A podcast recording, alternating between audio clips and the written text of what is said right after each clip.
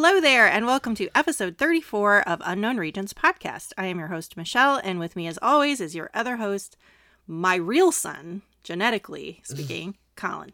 Hello. Hello. Happy Mother's Day. It is, in fact, Mother's Day to I said 20, it twice. 2021. Yeah. Uh, you might not be listening to this on Mother's Day. In fact, you will not be because there's no way this is posting That's up today. Podcasts do that all the time, but But as a special treat, Oh. a special Mother's Day treat for me, we are being joined by Brandon Boylan from Clashing Sabers Network, my space son. Hello. General Kenobi. oh. a man of culture. We didn't plan What's this. going on, guys? This was not in the plans for like, oh, let's have a Mother's Day fi- fiesta with Real Son and Space Son. it just worked out this way, which means it was fate, which means everything should go perfectly, technologically speaking. Pretty sure, yeah. Okay. I got it. Michelle, no, you can't say that out loud. Yeah, true, You don't gonna- say these things out loud. I'm Yeah, sorry. That's your bad. You know what? As it was coming out of my mouth, I was like, I shouldn't say that, but That's about half of what I say. I'm just like, stop saying words. well, we are very excited to have you and see you again. I haven't talked to you, and actually, I mean, we like occasionally are like, "How you doing? I'm alive. Me too. Cool." That's about it lately. yeah. So good to see while, you. a couple months.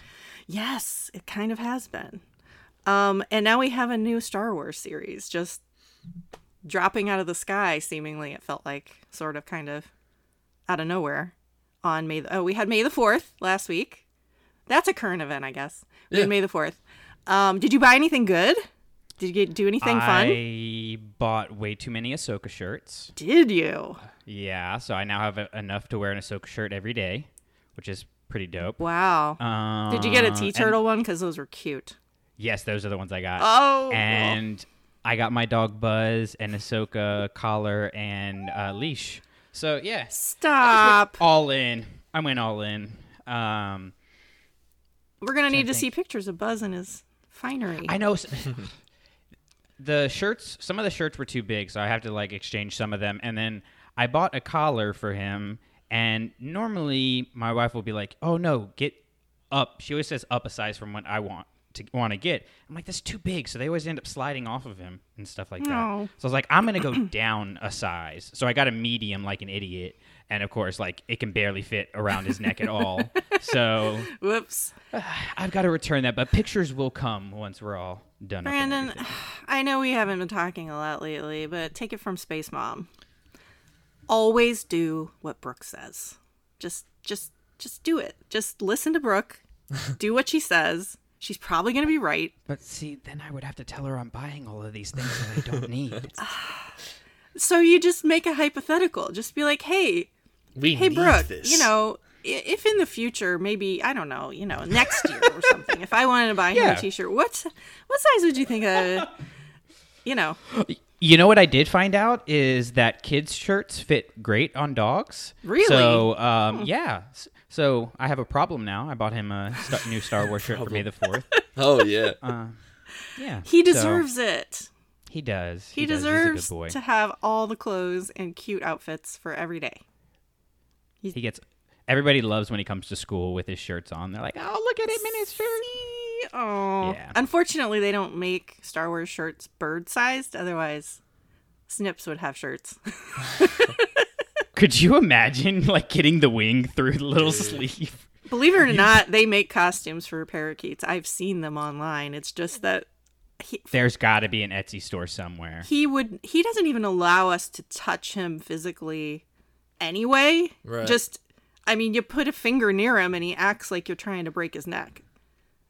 That's hilarious. So there's no way we're getting clothes on him. There's no. We gotta start way. calling the bird the the con, ca, what is the bird? Convor. Convor. We gotta start calling the Convor Space Snips. Space snips He really, she really does look like Space Nips. Yeah. Um. Well, I bought, I bought some stuff. I mean, uh, that's a given. I got those mugs. I got those mugs. Those Starbucks Yeah. mugs. Had to get those. Should I give you your Mother's Day presents on air? No, you shouldn't, because I'm scared. Oh man. But I, crazy, they got to me in two days. I got those mugs Yeah. on May sixth, and none of them were broken this year, which is always a good thing That's great. because one of them was broken last year because they decided to just send mugs with no packing. Uh, it, it was ridiculous. Um, so mugs intact, couple of pins, couple of art prints, you know, the usual. That's about it. Collin, I didn't get you. Oh no, I did get you something. I got him the uh, Bad Oh, yeah. Batch Magic Band from Disney, Nice. I got Um, the drip, iced, iced out. and I gave it to him before he had even seen it. And I felt like you don't deserve this, but. I very much do. I might be the only one who deserves that. you are. But you're the clone guy. My ride or so- dies have been the clone since I was I six know. years old. I know, and I just assumed after I saw it, oh, he's gonna love this, and I got Yeah. the I got. It's pretty good. Okay, so let's get into the Bad Batch, season one, episode one, Mm-hmm. titled "Aftermath." yeah. So you know, yeah, immediately, yeah, okay, we're dealing with Order sixty six, obviously. Yeah. Um, but before, okay, before anything else, that opener, did you screech a little? I screeched a little. See, I. Or, or, what, which part are we talking about? Are we talking about when it like, Like, changes from Clone Wars to Bad card, Batch? yeah. I'm talking about actually before that when it was like Oh, oh, yeah. Grievous, Bucket, Oh yeah, all the different. Chopper, Yeah, there was uh, Bo-Katan was on there. Bo-Katan. I know. That was pretty cool. That's what made me screech. I was Yeah, primed to screech before that, but then when I saw her, I really screeched. When they showed Grievous first, I was standing already. I was out of my couch when I saw Grievous. Because he was like, "What?" He's also a Grievous person, Yeah. so Bro. Oh, trust me, I stand Grievous. Oh yeah. Definitely coolest character. I just bought Grievous earrings, and Colin says I, I don't deserve them because I don't love him enough, but not enough. I won't be gate kept. Sorry, Okay. By I me. will not be gate kept. I come home for the weekend. Mom, you don't deserve those. They're so cute though. I can't wait to wear them. Um. Anyway, yeah, that Yeah, that's that cool. open. But yeah, then the um that the way that title card burned away. The yeah, I Wars- liked that because it was like we're not hiding the fact that this is a Clone Wars spin-off. Right. Like we're not we're not going to ignore that fact and that connection that's there, but this is also something that's new, which was pretty cool. and it was just hella cool. yeah. a visual looks- visually wise um okay yeah so the title aftermath i don't know about you but immediately my heart sank like damn it are we really gonna start and then it's and then it's like and there's Depa. oh my god it's over. Yeah. this is gonna Well, be and- suffering and for i don't even know how long we're gonna suffer through it, this it was interesting because like immediately I go aftermath. Like there's three books with the title aftermath. Like you couldn't have picked something else. The SEO So- isn't great, I think, for this episode title, personally. Yeah. see i'm not i'm not the book person that didn't even cross my mind but Plus, it's, such a, it's just Right. such a buzzword. I don't know. I like, ugh. The number of times I've heard the word aftermath in Star Wars lingo, it's like, I don't know. well i was happily ignorant i like i was I, th- That's good. none of that occurred to me. I was just like, we're gonna suffer now. We're gonna have to watch Order sixty six for the twenty million. Oh, I love watching it, man. I don't. It hurts. You know what I was thinking painful. about? Like, what's really interesting about seeing Order 66 from such different angles is like we have these cultural moments, these cultural tragedies that like reshape entire societies in like a matter of days. You know, you think like September 11th, the uh, JFK assassination, like you didn't have to be there to be affected by those events in some way. Like everybody was touched by it in some way. So I like that we're getting these different angles of yes, we're getting very similar stories, uh, you know, between you know, the Jedi being killed and here's a Jedi surviving and here's some clones who survived but don't have the chip in their head. But it's like they all are coming at this different and to me that's a very validating thing of like we can all have the same thing happen to us or around us in our culture and everything can shift but that doesn't mean we're stuck in some particular identity that we have to fit in with um, you know we still have to have that individuality and stuff That is a very good point. I agree with everything you just said. It's, it's the different perspectives is really fascinating, yeah, it's fascinating. but also ouch. Like uh, how many out, how many ouchies do I have to endure? I mean, honestly, after season seven, and I was I just I've become callous toward it because that hurt so bad. I just had to put up a protective shield over my soul. I So- think, yeah, the most messed up experience of Order 66. Well, okay, I was exposed to it not well, okay, I probably saw episode 3 before I played Star Wars Battlefront 2, but Star Wars Battlefront 2 was the thing that got me to understand and to empathize with if we're talking specifically about the clones, which this is, you know, Bad Batch, so we're talking about mm-hmm. clones.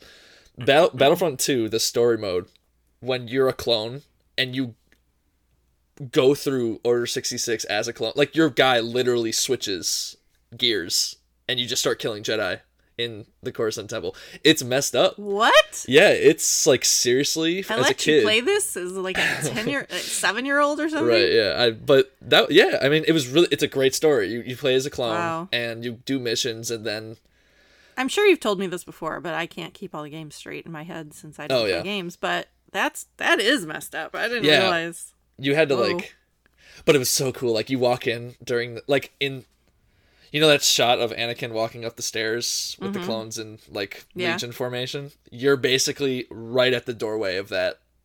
And then you go in and you just it's rough. Yikes. yeah, it's rough. But then the other one, the other perspective that I think is very cool is the Cal Kestis perspective, which I read about like how I don't know, the the feeling I got watching this perspective was the feeling I had watching the Cal Kestis one because you're just training and then all of a sudden, boom, it just happens. I like how abrupt it is. It's cool how, like Brandon says, right? Like all these things can happen really abruptly that shift cultural direction. This is a really cool Star Wars Star Warsian interpretation of something like that. Um, and I just like that it's from so many different perspectives. I think from a storytelling perspective, genius. Like, yeah. kind of genius. Yeah, I mean it is. It is. It's it's fascinating AF. It I, is. I can't say it's not. But sad But boy. when I saw Depa Billaba, I was like, "You are kidding me right now." you didn't see it though. You didn't see it though. no, I saw her. When I saw Oh. her, yeah. Okay. yeah, I'm like, I, like you know what's gonna happen. And course, it- of course. It did. It hurt a lot knowing like what her last words were gonna be already. You know, like when you hear it, you're like, oh my god, it's over. Like you know when she's about to die because Kanan has already told us the last words his master said to him in season one of Rebels is run. So she says run, and you're like, oh, it's about to happen, and it doesn't. And then it's run, Caleb, and oh, yeah, oh, it hurts so. good. baby Caleb. Oh, Yeah, so dude. cute. Okay, can we talk for a second about how terrible that animation for for Kanan is and the voice? It just I'm sorry, that's the one thing I cannot get over for for this episode. Like mm. to me, the animation I know like they had it in season 7 of Clone Wars briefly, but that wasn't enough time to really like digest it. It doesn't look to me anything like Kanan and also The clearly having Freddie Prinze Jr. do the voice Yeah. and not being able to like bring the voice down is just I'm like, come on, guys, we're a multi-billion dollar company. We we can't figure that out. Yeah, I really thought when you know once I realized okay he's gonna be on this, I I assumed like okay they're gonna digitally mess with his voice and bring it down to where I don't know how old is he supposed so to be in that up, around right? like Uh, 16? around 12. Oh, younger than that. Oh, Yeah, I thought he was 12, more like I think. he came off as much older obviously because Yeah. that voice was lower. I took him as in his twenties. Oh my at god, least. twenties. Yeah, I mean Oh, that okay. voice. It, was- I mean, Brandon's right. I, I like I was I was kind of misled by the, it. Took me out of it a little bit, but I'm sorry to hear Brandon was taken out of it completely by that. That's unfortunate. Well, it's it's kind of like when you know when uh, the the video on your TV and the audio are off by just a little bit. Yeah. So like they're talking before you hear the words or vice Yes. versa. That's what it felt like every time he was on screen. Like it wasn't that, but there was that dissociation where you go like, I can't even watch the show now because I'm thinking so much about the production, and I just couldn't stop thinking like. I love bringing back, you know, the voice actors and everything like that, but also like Freddie Prinze Jr. has a really deep voice. Was that the best thing to do to bring him back? Where you could have brought somebody Oh. who you know is trained, you know, because you see James Arnold Taylor, for example, Yeah. he can take you know one person and say this is you know Robert De Niro, you know, uh, in a vacuum or whatever. Like he Right. can make up these weird things where he can mess with the voice because that's what he does. And so, uh, I mean, again, that's my major quip if I wasn't such a big Rebels fan, I probably wouldn't have even thought too much about it. But for sure. Well, I agree, and I'm not a diehard Rebels fan, so I was I I don't know why it didn't. You're bother, just oblivious. It didn't You're bother just- me at all. I was like, ah, Freddie Prinze Jr. This is amazing. Oh my god, Caleb, he's so cute. I don't know why it didn't bother me, but his lightsaber was cool though. I was surprised when I went online and people were like, "Grr, "What?" Ugh. I'm like, "Well, yeah, they could have pitched his voice down. I don't know why they didn't, but So you keep saying pitch down. You mean pitch up, right? pitch up." yeah, pitch- Yeah. I'm sorry. Well, and I saw, and I haven't actually watched it, um, but I saw somebody did actually like alter the voice to make it sound like, why would they not then? If if Yeah. somebody rando it's so easy, dude. online, It's so easy. Put a high pass filter on that voice. That's all you had to do. Uh, whatever. It's okay, fine. yeah. Well, I, I that's too bad that it totally took you out of it like that because that was a pretty, imp- that was a pretty big deal to have him on there. I thought, and then I, my husband, who Oh boy. favorite top three characters of all time, Tough, man. Kanan Jarrus, like he didn't even realize who it was. So I guess you're right. Yeah. the The visual just did not work. Mm. So I, I only to- knew from the name when I didn't know who it was until she said Caleb. he didn't even know after that. He was like, "Who's Caleb?" I'm like, "Dude, it's That's- Kanan." That's great. Yeah, He's like, "Oh yeah, I forgot he had A a, different moment. name." Yeah, it was a total dad moment. yeah. It was, But that just speaks to the fact that it didn't look anything like him, I guess. e- like there's been side by sides that I've seen, and it's like there's it's not there. Yeah, it's weird. It's just not there. So It was a little weird. Um, and painful, like I said, but also kick-ass moment. But now I want more Depa. Like, give me more Depa. Yeah, what's Don't bring her on here and show me what a badass she is, and then take her away, and then never see her again. on the topic of voice acting? I thought her character was played excellently, just in like a few minutes. I liked that voice actor. That was in Archie Panjabi, who's Oh, really? a really well-known actress. Yeah, I know who it is. Yeah, okay. So that's why, because she's really good. Yeah, she was Um, solid. I liked her for how much she was in it. Full 15 seconds before she bit the farm. Okay. Yeah. Um. All right, and the of course they had to bring in the Order sixty six mo- music just to make sure that you're suffering really. You know, full suffering. Yes, they did. Yes, they did. I need to watch it again. As she's getting attacked, Ooh. and right before that, it's actually really cool. There's like the men's corral, which is, you know, we always associate that with palps. so there's boy. like a men's corral, and then I remember that. I remember the music cutting out very dramatically, and then you heard that, and then and then it, it, switched went over. into the all the Jedi are being killed music. Oh dang! I did. Why? How did I not notice that? Are you positive? I'm absolutely positive. Yes. Yes. I'm gonna have to sec. I'm gonna have to. Brandon, You don't know. It's there, dude. You don't even have to. No, it's definitely there. Uh, it's there. Okay. I don't know if it's exactly the way she's ah. saying, but it's definitely there. It's I remember the male there. choir part. That was very sinister sounding. You were probably talking and not listening. Maybe sorry. Whatever. You you It's on got Disney Plus. Go back and rewatch it a thousand I times. again. I did, and it's definitely there. okay. But also, it was like a knife to the heart, and like you. Of course, he, of course, he had to do it, but it was Had to do it to him. unnecessary roughness as far as I'm concerned. Okay, I just want some credit here for knowing Crosshair was sketchy AF before this episode even dropped. I have proof, I have receipts that I'm like, what is I don't something up with that I like him. I know you like him, but the whole mm, yeah. He got a toothpick in his mouth. That's bad.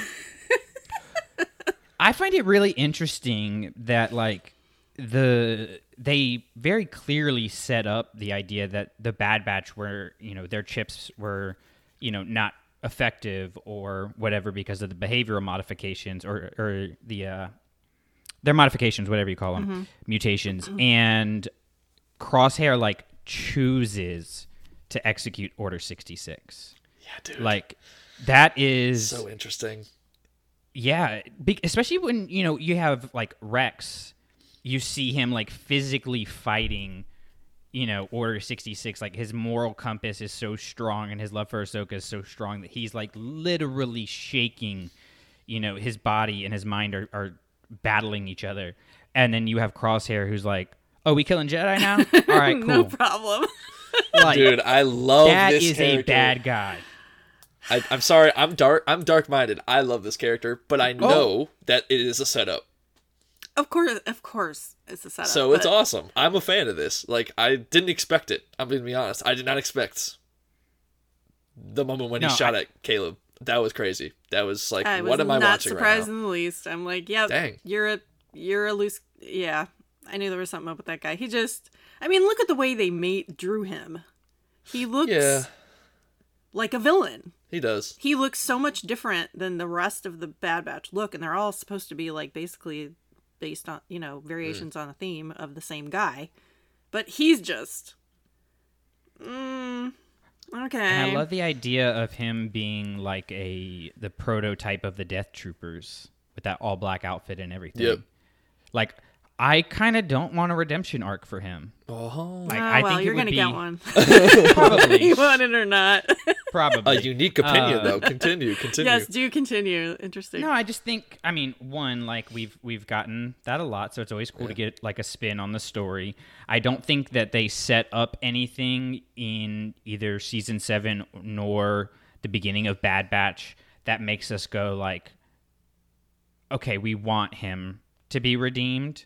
Um, you know, Anakin, you have Phantom Menace. There's that like, well, we want that kid back, and you know, with Ben Solo, you see, you know, the angst in him, and you can tell that there's something in there, and like even Kallus, you know, you you get this idea like he's very in the um what's the episode? The honorable ones. Yeah. like you get you get this idea that like there's something else there with crosshair to me it's very like clear cut like he's doing this because he wants to and he believes that it's right and get that. not because That's he's an been interesting manipulated or anything That's an interesting take. it's a very valid take. I think I'm gonna. I'm gonna clash sabers for a second.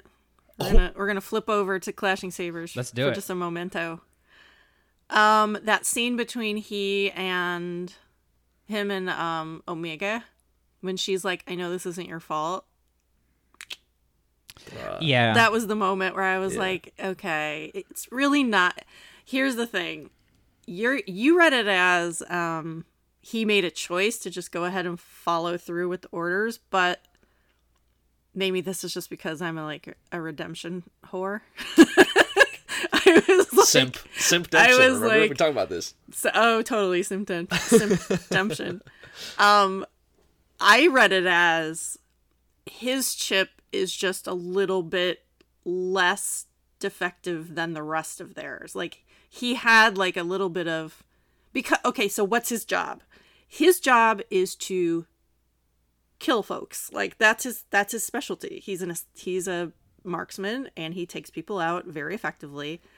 So to me that was like okay, so that makes sense kind of why his inhibitor chip would be a little more effective than the rest of them because his job is to kill people basically, take them out. So maybe that maybe that is why it actually did activate a little bit and then they just turned up the volume to 11 later on. I don't I don't know about that because you have the idea that their free will of the clones is something that has an effect on this chip is already out there like I said with Rex. You know, so I think maybe his chip did if it did work a little bit more than the others, it was because of his willingness to do it. And so then you get that amped up in that scene where Tarkin's like, "Yeah, let's turn this up all the way and take advantage of this." Mm-hmm. So to me, at the end of the day, like that willingness to kill the Jedi and follow through on that is a choice. If that makes sense. Like he Yeah. he could you have four other people who theoretically at least I mean we don't have 100% proof but they ha- they all have the chip in them it would mm-hmm. seem like and they are not affected at all like to me that's saying like you s- there's something wrong more or less if your your moral compass and your willingness to kill somebody and, and your disassociation with the humanity of that is so far gone that it overcomes you know this entire genetic modification that you have it's i don't know Collin, i don't know Collin, where do you come down on this? Team re- team not his fault or team willful choice? I think it was his choice, but I don't. Oh, it's okay. I'm gonna hear it on my end anyway. Sorry. It's okay. that Um, came out of nowhere. I think it was his choice to do that because I don't think anybody just does something. I mean, even the clones, I feel like sometimes that, you know, I don't know. He's this guy. What's his name? Um, Crosshair. yeah, Crosshair. I'm sorry, Crosshair. Where's my Um, he come he came across as No this voice. like satirical figure in the group to me in season seven of Clone Wars. So I already kind of knew that he had a dark mindedness to him. So how Right, Brandon yeah, says, so did I. It's, it, Well, I think was everybody did, I palpable. It was guess. like, what's up with that guy? He's a little sus. Yeah, I guess what Brandon's saying, I kind of am on that side more. Like I like, I'm never, I'm not like you. I don't do the redemption, the redemption ride or die kind of thing. I'm open to different interpretations to the end goal of a character of character development. So if that happens. If that happens, I've called it from day one that he was going to get redeemed because it would be a perfect setup for him to be redeemed. Like, it was very well done with Omega coming up to him and saying that. That was a really cool scene, very interesting Very cool scene. um very different type of script like it was it was very empathetic out of nowhere you know it kind of came it hit you on the side of the face which is kind of i think speaking testament to that moment for him probably that probably hit him kind of like what, the, what, are, Well, you, and what are you the, doing the animation on his like if you look if you watch his face, he's pain he's pained. oh yeah definitely yeah Hearing Um, this from her, he definitely pains him. Like it, she struck a chord for sure, saying all that stuff.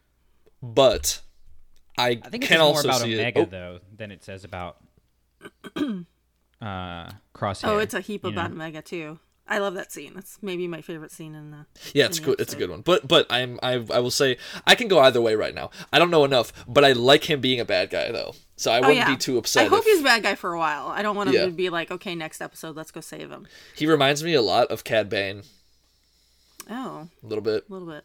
All right, let me also say they had him saying good soldiers follow orders a couple of times, which is a direct reference to um Clone Wars Tup mm. reference. And Tup was defective. Like Indeed. his chip was a little screwy. So Huh.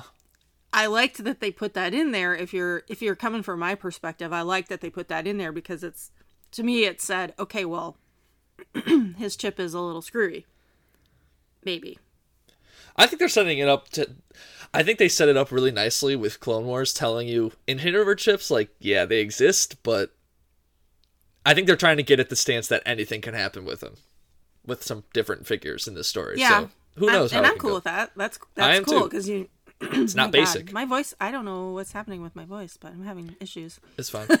I can't talk. It's a problem on a podcast. Apologies for all the throat clearing. um, okay. Well, that's. I really enjoy your perspective, Brandon, that it's like, oh no, willful choice. it's a nature versus nurture thing. Yeah. Like to me, I think that's a dynamic that they're setting up here. Is like he to me he's a loner. He seems like a loner and an outcast. So maybe he didn't have that nurturing like Rex did to where he really feels an individual identity as much.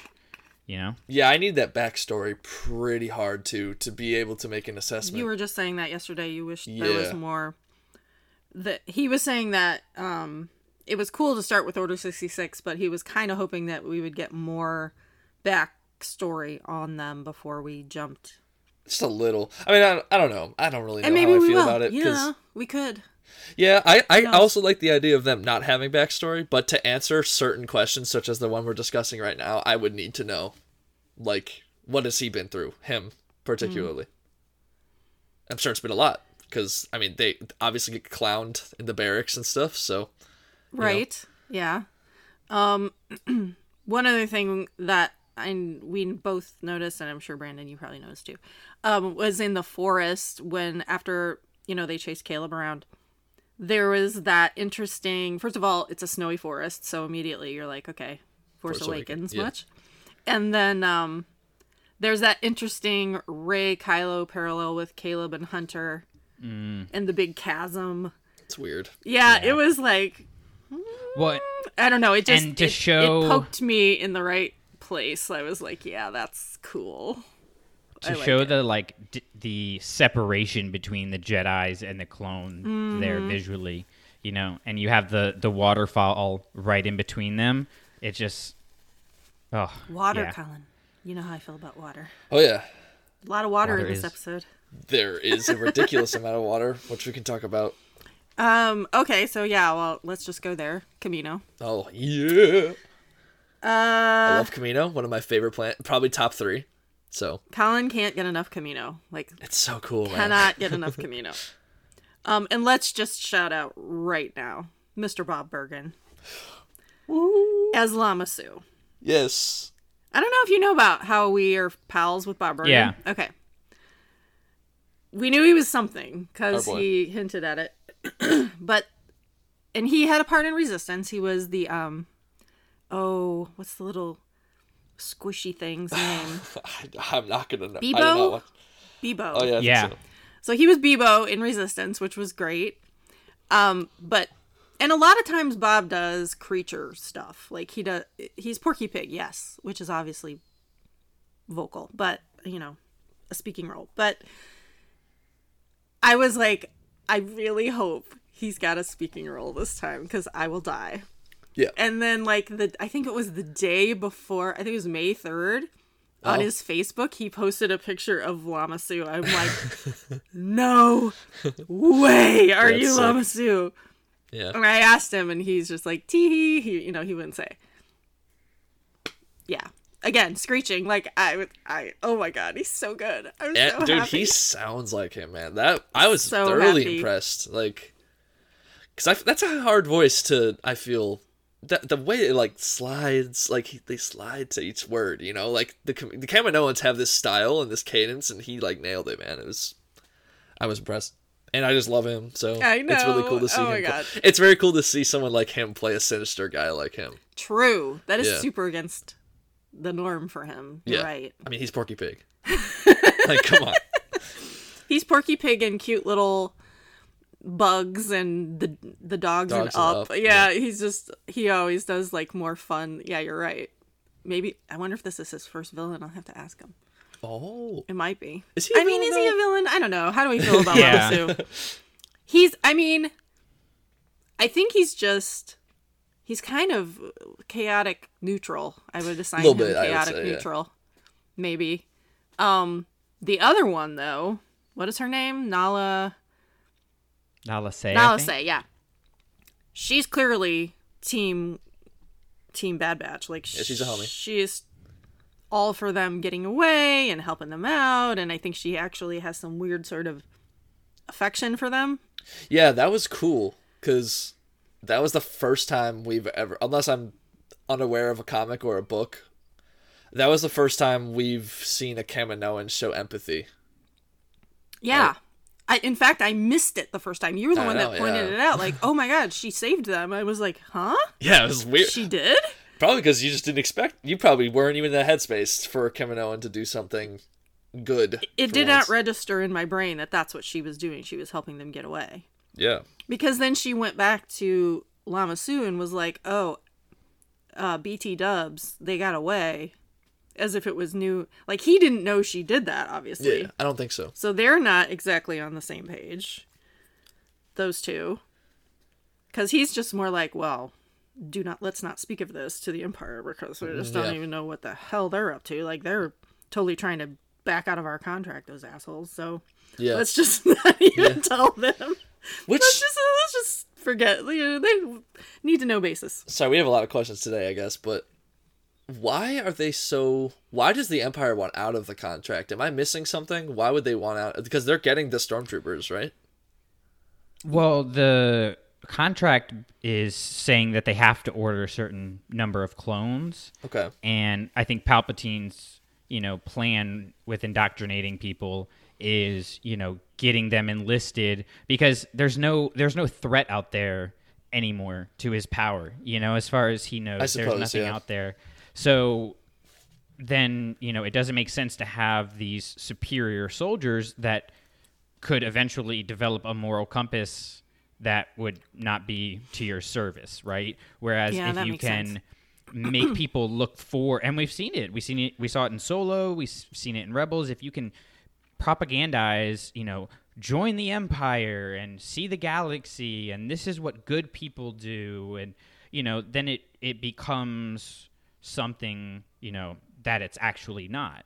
And so i think you know the point of the stormtroopers is not i mean they're not supposed to be the good soldiers you know? They're supposed to be mass bullies that you know basically get to do whatever they want with the benefit of having the empire you know behind you know having their back or whatever.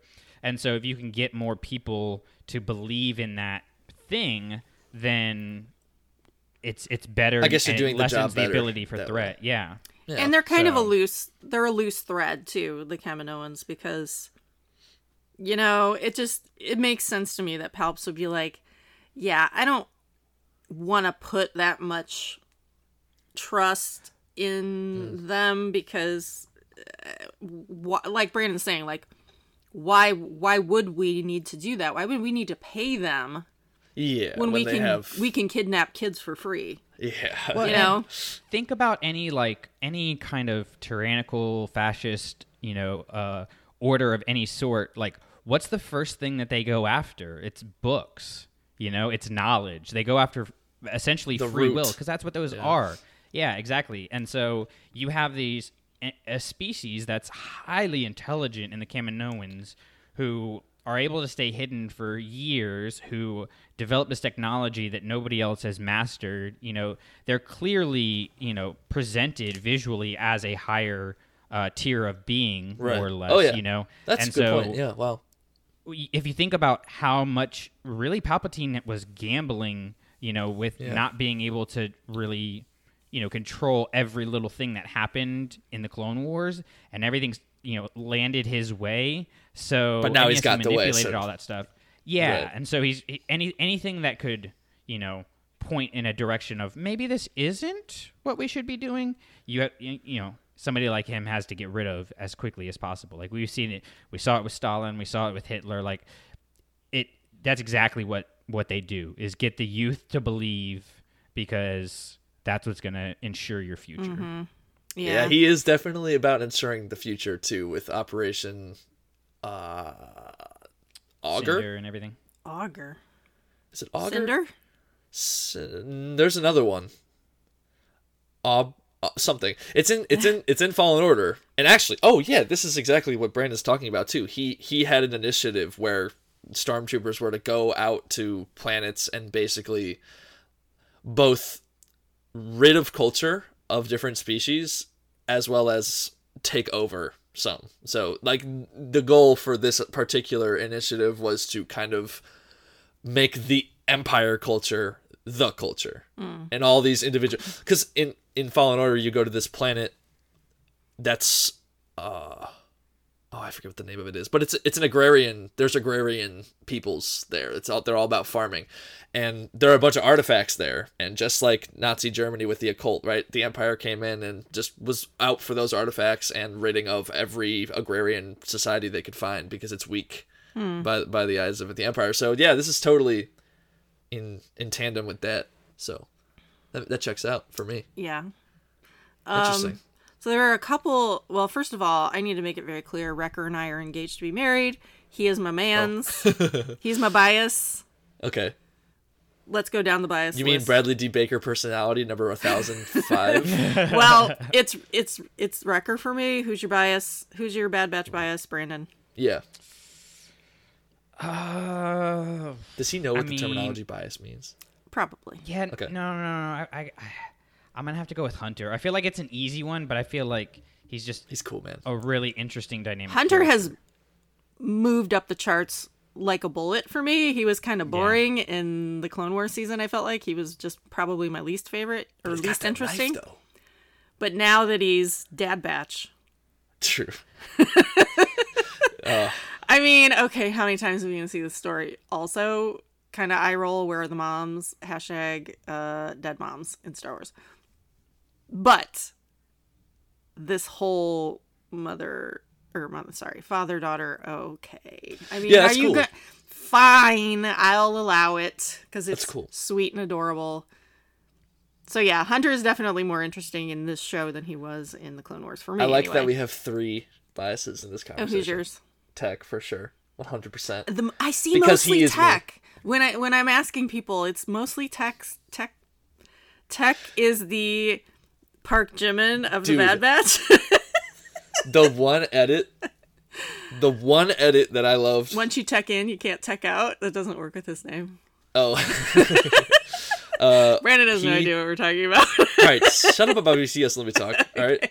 Um, there's that one edit where the uh, what's the Jedi's name again? I'm so bad with names. Depa Billaba?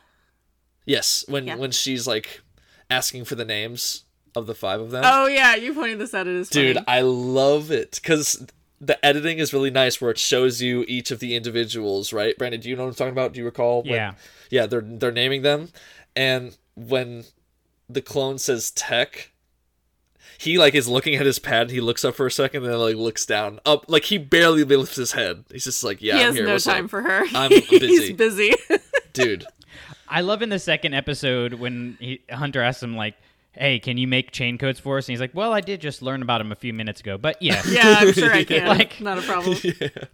I love him, dude. Plus, I think it's a great it's a great setup for awesome, hilarious scenes between Wrecker and him. Oh my god, The comedy. they are ma- talking about married. They Tech and Wrecker, Yeah, I love them. Yeah, absolute soulmates. Married. for sure. The bickering sends me. It's so funny, dude. I absolutely love it. Like Yeah.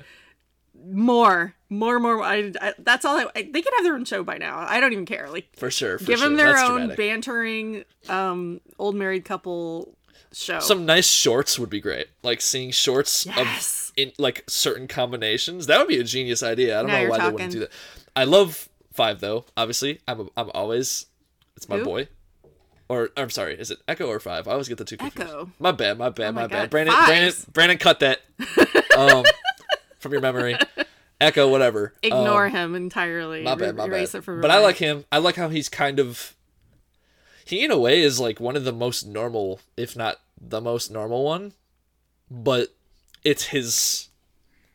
His entire being is his mutate. Like his physical outer self is the mutation, whereas Right. like the inside, you know. Plus, he's got that cool hand thing. I think that's awesome. screwdriver hand. I love it Yep. when he salutes and it's Yeah. a screwdriver. Yep.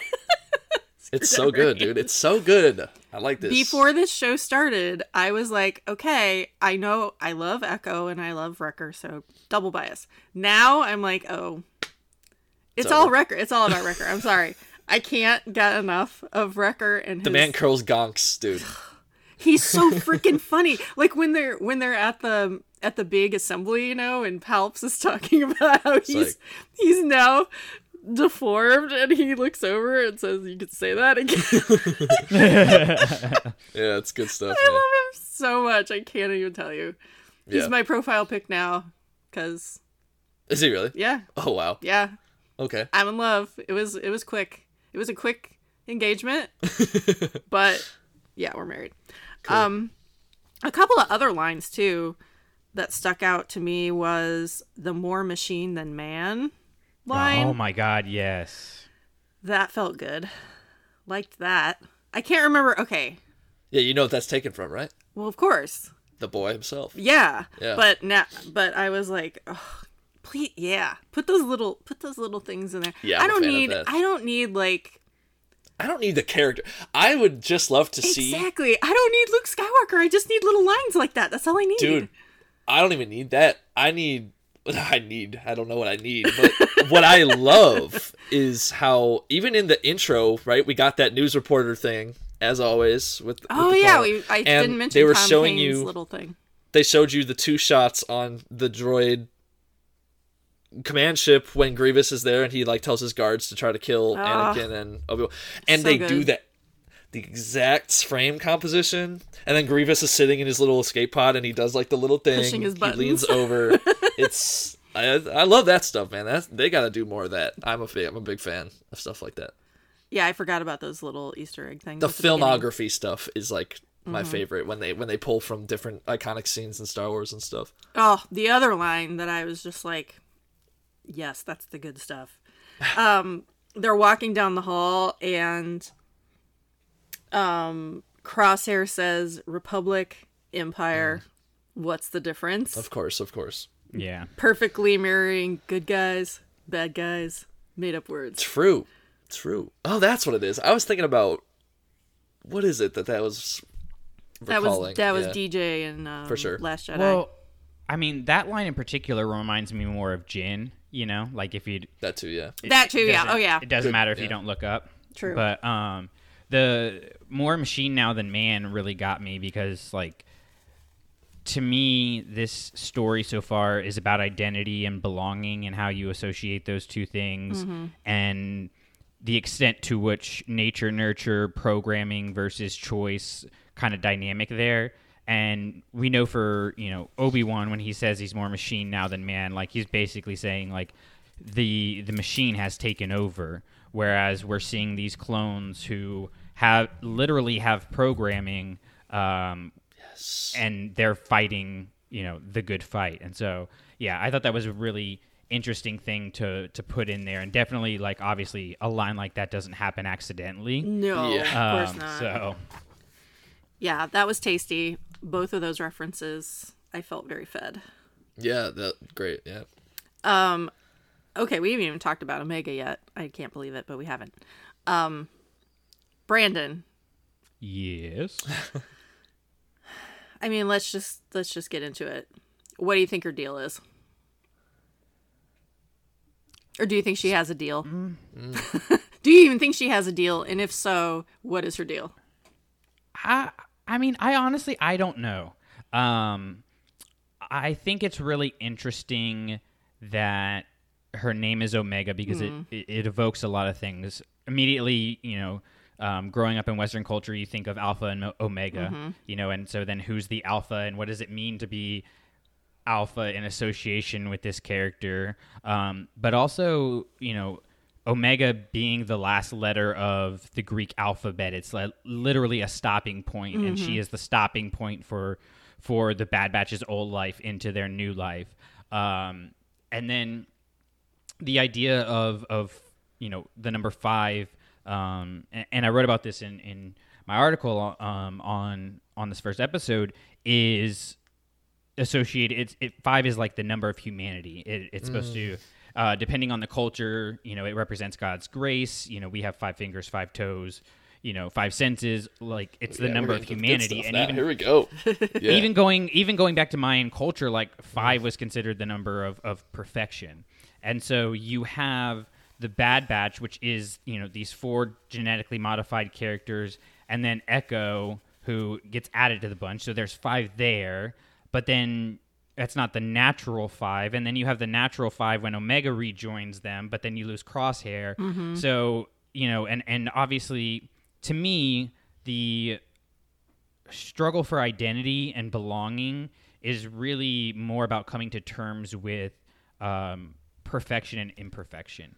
You know, I think the people who have a, a- a comfortable um, identity and know who they are are people who have been able to find that balance between, you know, we want to be perfect um, and also that's impossible. And so I don't know. There's a lot there potentially, but like as far as ulterior motives or anything, um, I, I mean, I think she's, I think she's pretty, uh, pretty pure, more or less. Um, I think we get a lot more interesting stuff about her in the second episode. Yeah. Uh, I actually think she's a necessarily planter cell and she's one. actually a dark side user and she's gonna kill them all from the inside. Oh my god. so just wanted to throw that in. Yeah, that seems legit. The story's definitely, definitely leading us to that. Yeah. Oh my god, so funny. Of course you do. Of course you think she's a she's a sleeper. Well, Brandon, continue. I just wanted to agent. jut in to say that. No, for no. I think most of what I have to say more more so has to do with the second episode. I, I do like Okay. how they set up parallels, you know, um, in the second episode between other characters that we get and stuff like that. But um, I'll wait till we get there. Mm-hmm. Yeah, we can and definitely delve talk about that because that was a big a big thing for me too. Yes, Collin. I would like to jut in as well about why another interesting thing about the name Omega. Yeah. This is probably a reach. Okay, well, number one, unfortunately, the first thing I thought of when I heard the name Omega was Legion. Really? when he says, "I am the Alpha and the Omega." Well, that's that's the it's Bible taken, though. obviously, yeah. But That's that was the thing. Brandon was saying. Totally, yeah. But that was the thing I thought of, which like I know we always make fun of the fact that I like Legion a lot. I know so you. You will find Um, he will. He's like. Uh, Legion is like Kevin Bacon. He will find a way to connect Legion, the show Legion, to literally anything. Like name a random object. Oh, we can connect it to Legion oh, I somehow. can get into no, no, no. But but the real thing that I that I was thinking about was the fact that Omega, the letter that that symbol of Mm-hmm. of Omega, yeah. is also the symbol of what is in what is used for ohms in physics, which ohms is a measurement of resistance in a circuit. So resistance is clearly a buzzword, like rebel. Oh, rebellion and. So interesting. that that's kind of the thing I thought of. But Well, and also like another term for omega, like or a tr- more of a translation, is like giant O or big O, and to me yeah. that just like. It, it makes me think of somebody being like, oh, like their their face really like they're realizing something, and oh wow, you know, wow, yeah. she's a realization for these hmm. characters and stuff like that. Like there's a lot of layers that you could I mean, obviously we have two episodes, so Right. we're like, you know, taking this stuff way farther than we probably should be. Yes. Um, but That's the that fun. said- when you use that word though, you are you are Yeah, that is a Yes. loaded, loaded you're holding name. the entirety of Western culture practically on Yeah. your back Well, while and- you and- do It's a very loaded I name. think if anything, you know, season two of, of Mandalorian like showed us that these ideas that they're presenting early in uh, in the season and these you know metaphorical and visual representations, you know, eggs and water and life and death and like like that stuff paid off hardcore at the end. So it's it's very even though Filoni's not you know uh, on the day to day running this show because he is you know more working the live action here. It's a very Filoni thing um, to to do this to set these things up early in the season that eventually you'll go back and be like, I can't believe I missed that, but yes, or yes, I could see that clearly, and I just wish everybody else could. Like, it's definitely there, um, and, and they're definitely you know like. You got to remember that Filoni is trained under Lucas, and Lucas was all about the visuals and you know silent films and stuff like that, and uh, being more or less heavy-handed. So like, I think Filoni is, is a little better at the nuance than than Lucas was, but A little. You know, it's that that that idea is something that is there and present in at Lucasfilm, and is of course something you know Filoni is going to take and, and teach his proteges and and so on and so forth. Okay. Yeah, I totally yeah, I completely agree with that. Um and we can talk like you said, we can talk more about it. Ome- Omega. I love the way she says her own name. Omega, Omega. yes. She's so cute. Oh my god. Um we can talk more about that when we get to the second Oh, episode. and female. Oh, sorry, I just hit my table. But like that's kind of a big deal. it's kind of a big deal. like what the heck? Because you know what happened when they first announced this show? I had I, I had a lot of friends like going, "Really? Another show and it's all going to be Bad Batch who are all men." But what like why? Um so Mm. I get that.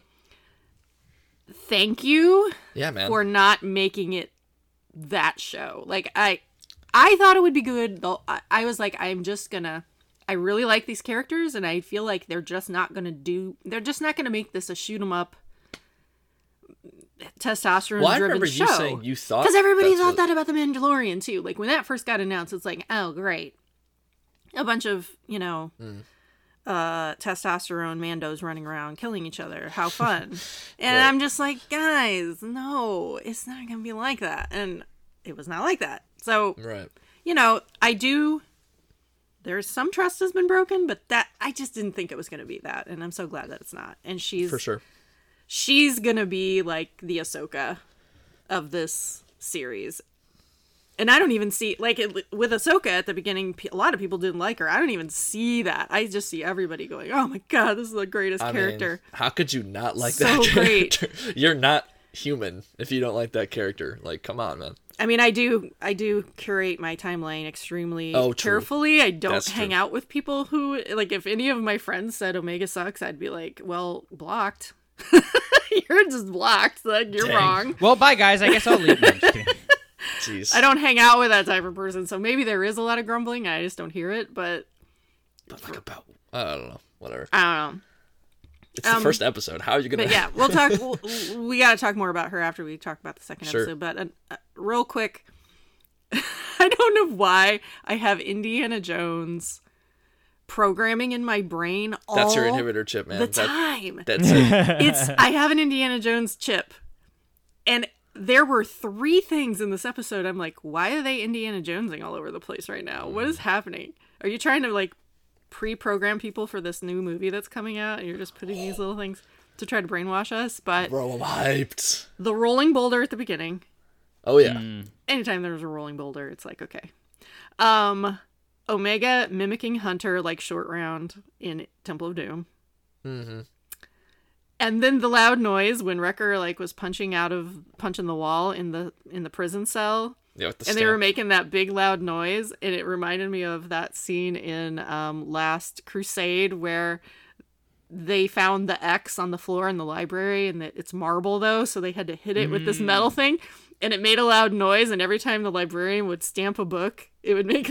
he was thought it was making that noise. I don't know. It just reminded me of that. It's me. For sure. It's not you. I know it's me. I a see. I see the um when you pointed them out. I was like, huh. I mean, yeah. I mean, I need to not to say it's Indiana Jones, but it is that stop. idea of the funny like It is. slapstick comedy in that It one is. scene. I'm sure that's all it was. They didn't do it on purpose. But again, I have apparently a an indie chip that I need to get rid of. Perhaps, but that's not a bad chip to have, man. Um.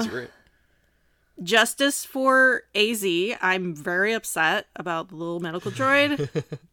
what the hell? Like I literally fell in love with him within 15 seconds, and now he's scrap metal. Brandon, explain. Why Um, did they do that? Because he's annoying. no. Dang. Yeah. Yes. No, sorry. You're wa- wrong. he was- blocked. He was the exact same character.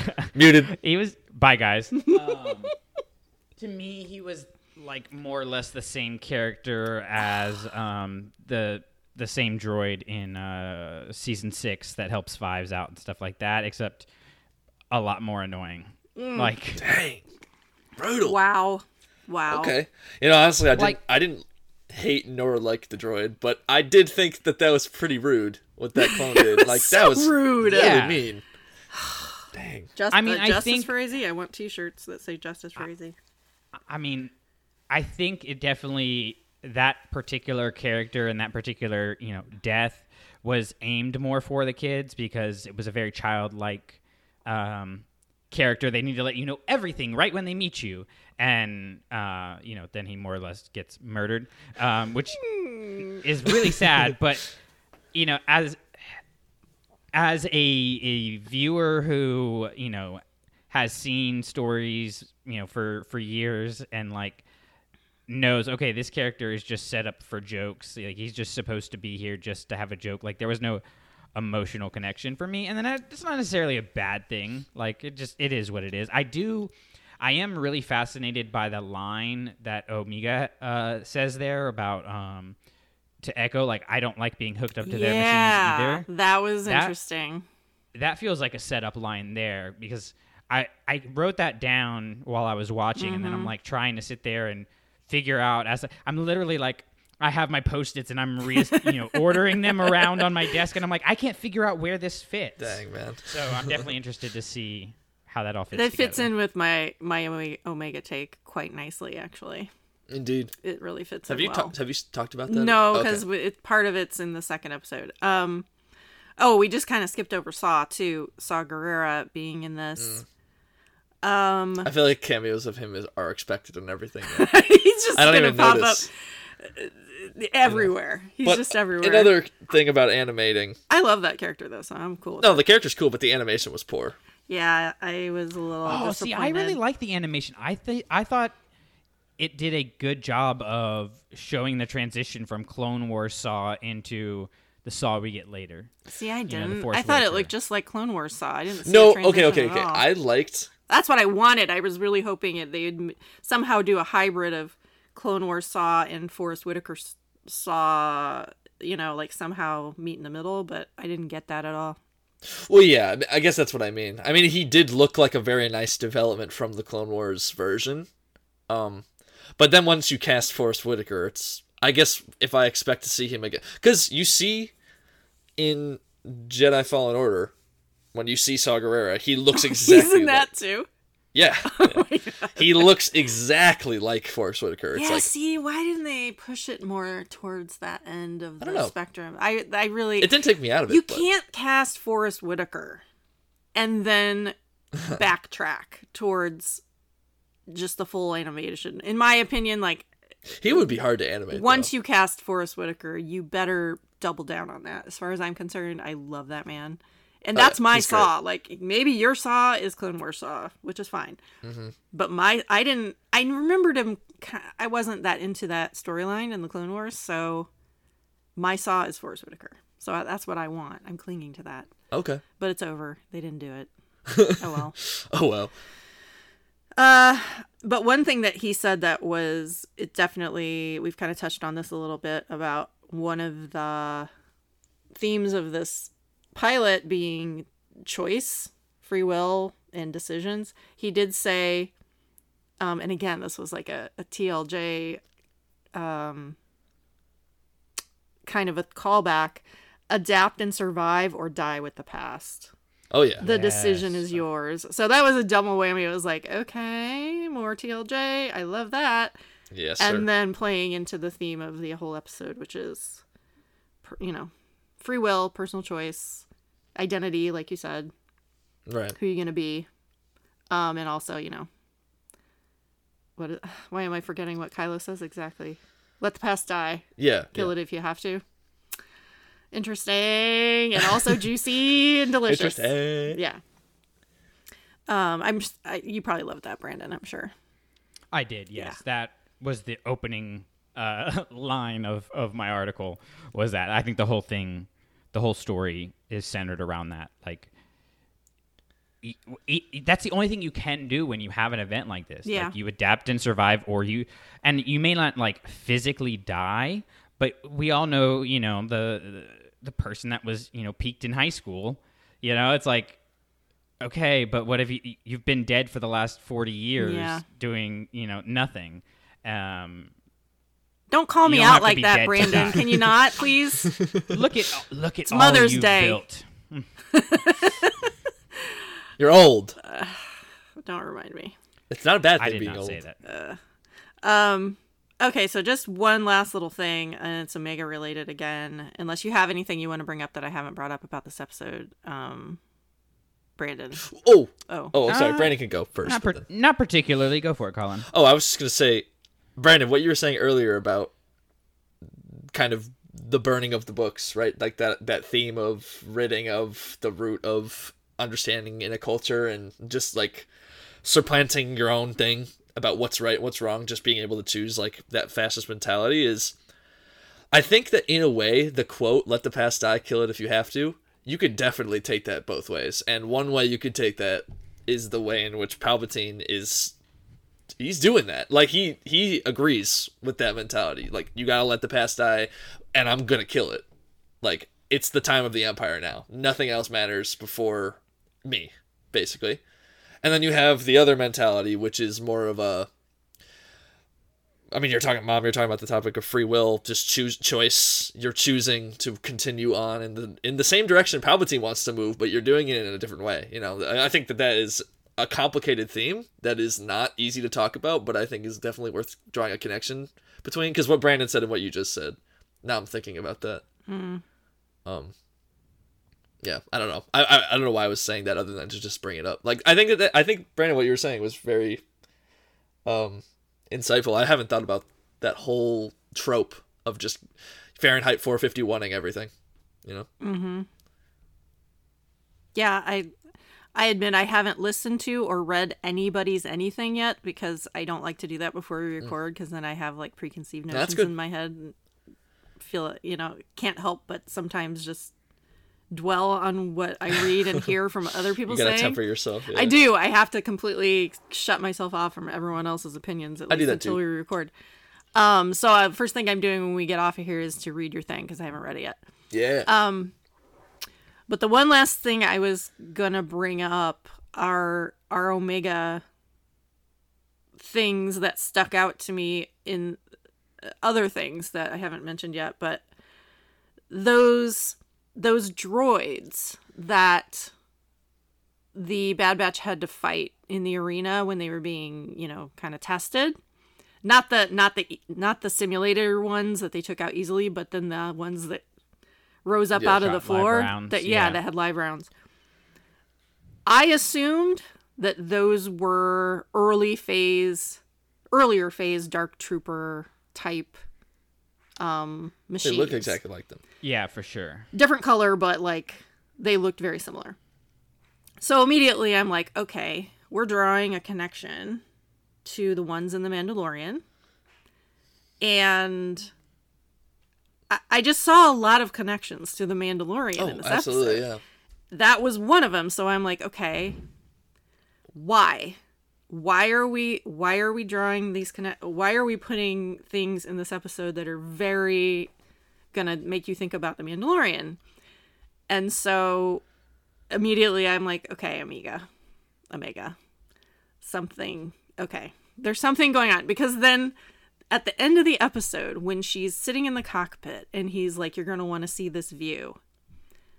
And she has Oh, that yeah. very Ezra moment where she's really, you know, being the first time off of her planet or in space at all, and you see the reflection of the stars in her eyes, kind of like that moment with Ezra in Rebels, um, where he's like, "Oh my god," you know, when they first do. I guess it's when they first go into hyperspace.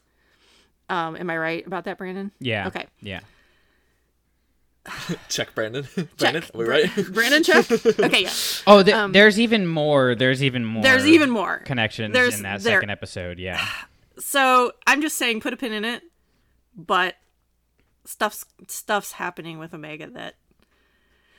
Of course, I already have my little my little pet theory figured. I'll figure like I'm married to this theory already. It's probably wrong. Yeah, you gotta stop doing that. You do that. it's fun for me. No, because I'm not one of these people that gets upset when I'm necessarily wrong about something. Sometimes I do, but v- more often than not, I'm like, oh, Brandon, if you could see mind. my face right now, I'm wrinkling my He's making being an like, a earful of BS face. I don't know about that, but maybe. But where it, this is concerned, this is not like this is not. You're not gonna lose sleep over this. This one. is not Ben Solo. I'm not gonna lose sleep over this if I'm wrong. okay. Um, I'm just saying. I think it would be dope if she was evil. If she was a Plantracell. Okay, all right. Um, I mean, I'm just saying. You know. the other theme I think in this episode Brandon definitely was idea. hinting towards parenthood, but then they fully let's move on into episode two, cut and run because that's where they fully develop that theme a little, you know, not fully, but like a lot more. Right. So I did not get the cut and run like that went over my head that they were talking about the clone cut. Like that guy's name is Cut.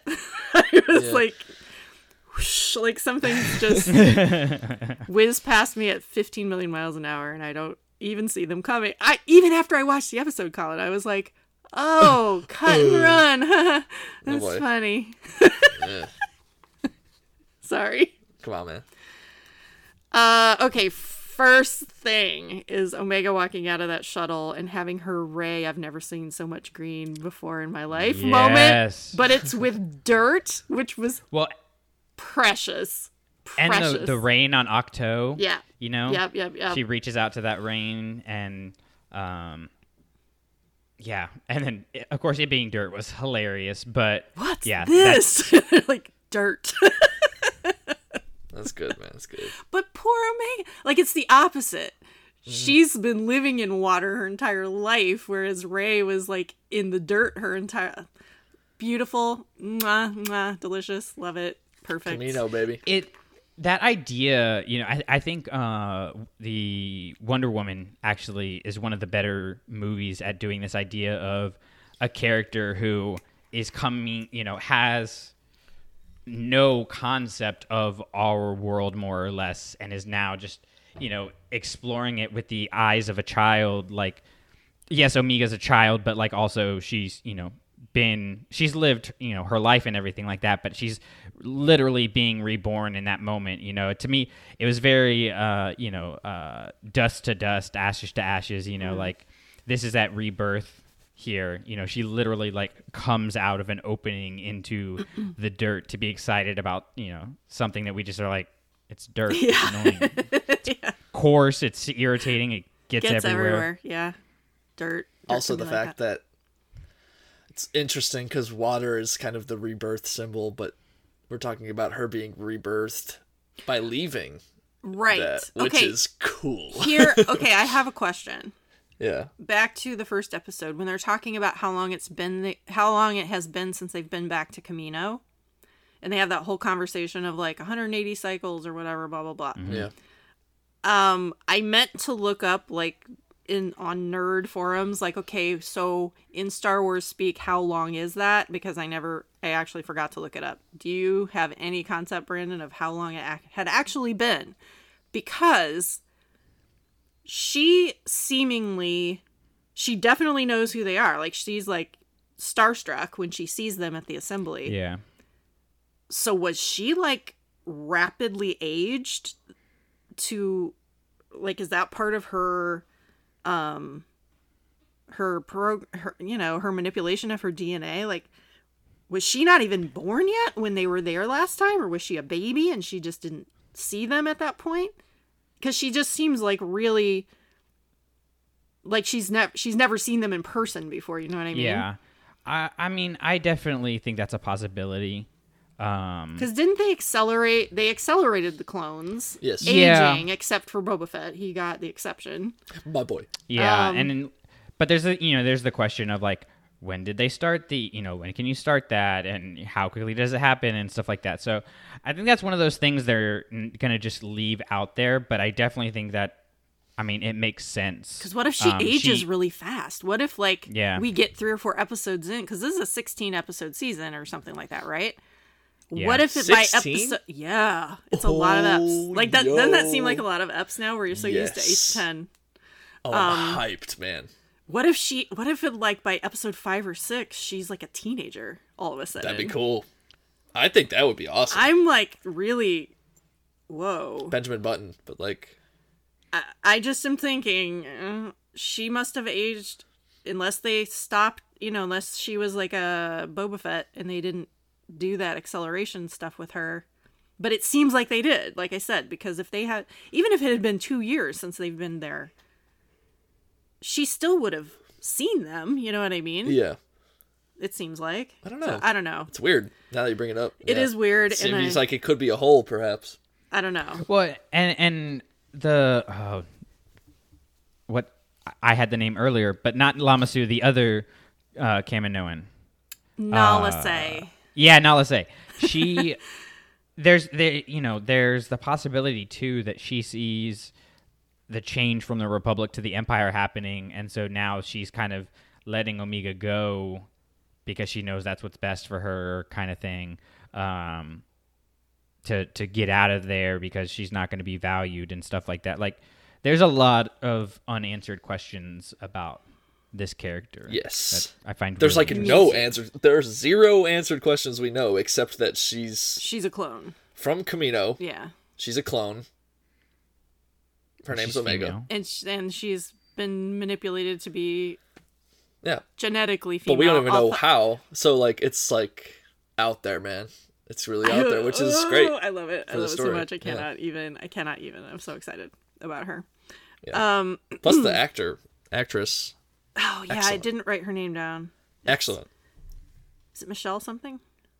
Shoot, she's great. Dude. Great. Like I don't. I don't. I didn't research her to see what else she's done, but she is nailing it. Like And acting against the monster that is Bradley D. Baker, basically the whole time. D. Bradley Baker. D. Bradley Baker. Sorry, Who always mixes names around? sorry. DBB. Just Three say CPO. Just be DBB. Yeah, we haven't even talked lot, about but- him yet. Emmy, Emmy, many. I want an Emmy for each role that he's playing. Hmm. So that's like Yes. twenty. That'd be so good. You will not Best actor, best supporting actor, best supporting actress. exactly. If that man He's a king. does not win an Emmy for this. I doubt he will, dude. Do you remember how angry I was when the Lego movie didn't get nominated for Best Picture? Do you remember how furious? I'm still mad about it. I'm still mad about it. I mean, they don't do That animated will stuff. pale man. in comparison to how angry I will be if this man does not win an Emmy.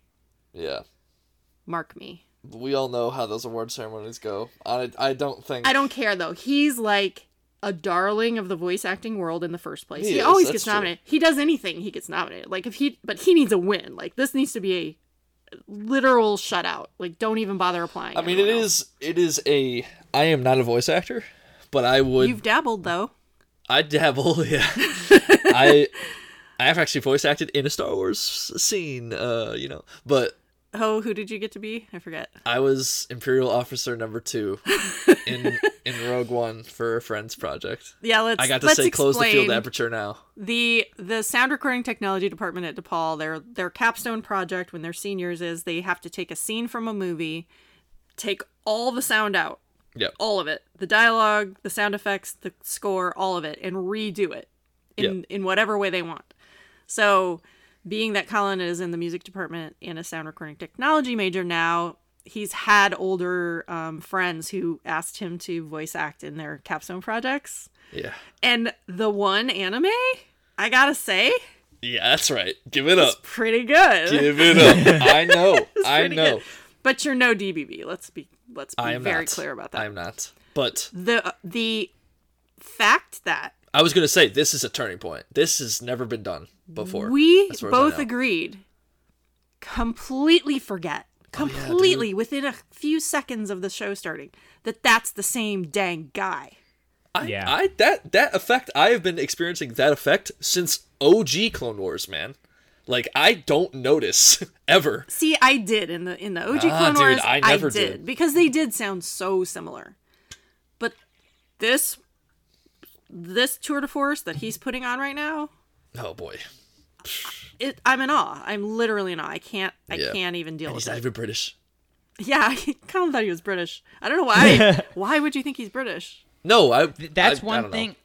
I'm not a big behind the scenes person, just because it's hard for me to later watch the movie without seeing the behind the scenes stuff. Right. Mm-hmm. Um, but that's one thing I would like to see behind the scenes is like, is he recording the script and jumping back and Yes, forth between the voices, Yes, he or just is. He is. is he? Yes. See, that makes it even more impressive. It's 'cause You would insane. think like, hey, I'm gonna stay in Hunter's voice and do all of Hunter's lines, and then all of record like, yeah, He did an interview with Entertainment Weekly, and Hmm. they asked him that question, and he's like, "Oh no, I just read the script as it, and do the characters." And he talked about how he got to each character's specific voice, and he said that Hunter was the hardest one for him to nail down Yeah, it's Um, pretty big. It's a big voice to because it's like more subtle. It's not Yeah. like Wrecker's Wrecker, you know. Oh, did you And say Tech Hunter? Tech, huh? You said Hunter. I said Hunter. He said Hunter Oh, was the oh. most challenging for him to. Well, the Hunter figure out. Hunter is closest to Yeah, the the regular clones. yeah, Yeah, that's what he said. Yeah, uh, just more gravel. I well, I would say Echo is probably the most normal. I don't think he did anything to change. Well, okay, yeah. I'm not. I'm not counting Echo. I'm Okay. counting the other. The he's four. in the group too. I know, but it's Echo's still Echo. His voice really hasn't changed. Okay. Uh, I it was mind blowing. But even more difficult to switch between dialogue between Echo and Hunter too. Now that you put it into that perspective, because how are you gonna just like eh, just like tweak it just a little bit? Just floored. It floored me. I couldn't even. I. I can't. dude? I can't. Sixteen episodes. Of the 16 episodes of this, that poor man. I mean, Oh, how is dude. he? How is his brain even if if Functioning. if something were to happen to his voice, it would be over. catastrophic? Yep. No, Over. I don't know that anyone else could pull this off. Honestly. No, man, I wouldn't want to watch it because it's one of the things I find most enjoyment with. Brandon, we're very different in the fact that you you try to stay away from behind the scenes things. Those are the only things that That's I'm he lives for that stuff. Yeah, I'm very obsessed with that stuff. And I would also like to see every moment he's in that recording studio. every single moment. They should put it on Disney Plus. They did the thing. I mean, they for might. Mandalorian. They There's no excuse. They did it for the the Marvel shows too, so they might do it. yeah. Give me that. I think it's really interesting because like you think about other voice actors, and this is in no way, shape, or form a knock on on anybody else, but mm-hmm. like James Arnold Taylor, like his Obi Wan versus his Plo Koon, you can tell the difference Yes. right? Like there's a very clear difference. Um, so you, you have that. Then you have other voice actors who don't necessarily change their voice as much. It's more just like their voice. You know, Freddie Prinze junior Um, you know, if I hear something with Vanessa Marshall, because Hera is very much, you know, it's not exactly her voice, but it's very close, you know, to it. You can tell when they're doing another character. Like I can listen to Vanessa Marshall on another show and be like, "Oh, that's Vanessa." Right. um and that's not a knock or whatever. That's it's it's Yeah. different kinds of talent. Mm-hmm. So but for him to you know do all of these different things like again like just like those other people it's a very unique and special thing to be able to do that you know to create that feel. Like james arnold taylor you know uses all these very different voices to create a feel for very different characters. You know vanessa marshall uses her voice very effectively to create a feel and D Bradley Baker is doing that here in just such a nuanced Yeah. way that it's it's really something to behold. How does- you know, it, it's one, How does he have chemistry with himself? yeah. These characters have so much chemistry with each other. Yeah. WTF? Like all cap. I don't get it. Like how does one do that? I don't. I. It's, It's so beyond my understanding. Like James Arnold Taylor's like one man show is called like Talking to Myself. I think his podcast is Talking to Myself too. Mm-hmm. Oh, I didn't And, even like, know he had a podcast. Oh my gosh. Literally, Bradley D. Bradley Baker is talking to is. himself. I don't. I can't. I. It's baffling. I don't. Like Tech and Wrecker. I I love them. Like they are so good together. it's the same dude. I don't. I don't. know. Uh, I mean, I like how. I I also think when Brandon says that this is a very nuanced approach, you know, I'm I actually my mom and I have been talking about how I might pick up acting classes at some point because I really do like voice acting and I feel like I can do it because I have a very good way to just dissociate from myself when I do that stuff. But when I found, I remember like thinking kind of along those lines, maybe in a little different in a little different way though, thinking about the nuance of it. It's a typical voice actor like I, I forget the name of the voice actor who does Yoda and the announcer dude in the beginning of the episode and Bob Kane. Bob Kane I yeah think. like Is that, no, it's not Bob Kane. It's uh oh his last name's Kane. I don't think it's Bob though. Bob Kane was an animator. Tom Kane. Tom Kane. Yes. Tom okay he is one of those people where he does not sound like himself when he plays different No, characters not at he all. sound those two characters will sound Yoda Yeah. and the announcer dude like ridiculous how Yeah. people can do that but the thing that's so nuanced is he has to start from the same Base- dialect base. every time Yeah, it's the same guy. and then has to add things. And every single he's never copied himself. From day one of Clone Wars, where you have that one episode with Hevy, from Hevy all the way till now, every clone has had a personality unique to himself or now herself. Um, I guess it's not her though. it's not him doing her, but it's it's kind of man, it, it freaks me out. It really oh, does it freaks freak me out. out. It freaks me out uh, all the time. Like I don't even understand. Like it's I a said sort of a million force, like you say, and I think, I think saying it's nuanced. I don't even think that comes close to describing it. I think this is a new science. Like it's it's like something that's. I mean, it is. It's a theme and He variations, but it's voice another- acting. He seems I've never another, seen that done. on another level. Yeah. Entirely. Speaking of voice actors on this show, though, oh, there's so many good ones. Nika Wow. Futterman. Yeah, snaps. That was really funny though, because Collin and I both had the same reaction when the two kids, um, when Cut and Sue's two kids showed up, and the the girl one, Sh- I don't know if her name's Shika, Shika, um, but as soon as she spoke, I we both watched it the first time separately, but we both had the same reaction, like. Why does that voice sound so familiar? and then at reading the credits at the end, I'm like, it's little, it's like baby Ventress. I was doing one of those. Like, you ever seen those lampshades that have like the turning lampshade? You could see the images flickering on the wall. Yeah. That was my mind trying to figure out whose Who is face this? Who is matched this? the Who is voice. yeah. I love that scene too because you know uh, Omega is like, Oh, "What is this for? Oh, it's to so have cute. fun." So cute. And what is the purpose me, of it this? was- It was very uh, Baby Yoda on Sorgan, you know, Yeah. how he just becomes the apple of everybody's eye and stuff like that. Um, Another reference to the Mandalorian. Just saying. yeah, Just to me that was the that was you know, the moment Omega was over, you know, to use a wrestling term there. Like for me, that's when she got over because it was just like, okay, she really is just this pure innocent character that whatever happens in this series is going to be more or less the imprint that is Yeah. put on her. You Yeah. know? Oh Like, yeah, It's really interesting. Um, she's as clean as clean slates. It's like a yeah, Gone. exactly like a clean slate. The only thing she knows ho- about is cloning, Mm-hmm. basically, and because every Well, once don't in a while, know how much she knows Yeah. about that. You know, like true, we don't. But she's gonna be the you know she's gonna be kind of like the um anytime anytime in the story they're gonna need to know something about cloning, she's just gonna happen to know that little bit of information to help things Yeah. along.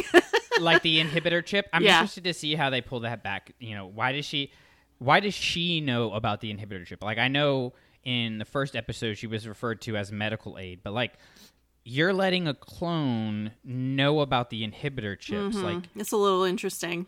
it's a little like okay, that doesn't seem like it's something if you're creating these characters to be controlled by this chip, why would you give a character that could possibly give them a heads up knowledge of that? Right. And let's talk about when Cut says Kaminoans don't create without a purpose. What's Mm-hmm. hers? So Who's the girl? who's the girl? Exactly. Oh my god. So many callbacks. I ugh, I love it. Um so yeah, that line was Yeah, what is hers? And if she knows about the inhibitor chip, Are we segueing into this con- topic? um, not yet, because there's some other stuff in this episode that's obviously important. Okay. But um, um, Sue. Woo! Finally, we get a mom who actually Giant weapon, a giant is gun. just a badass Okay. and also gets to live. Thank you. True. I I have to cut in here Yes. because Sue leads into the most important and interesting thing to happen in this episode. We got a freaking Nexu, guys. we got a Nexu.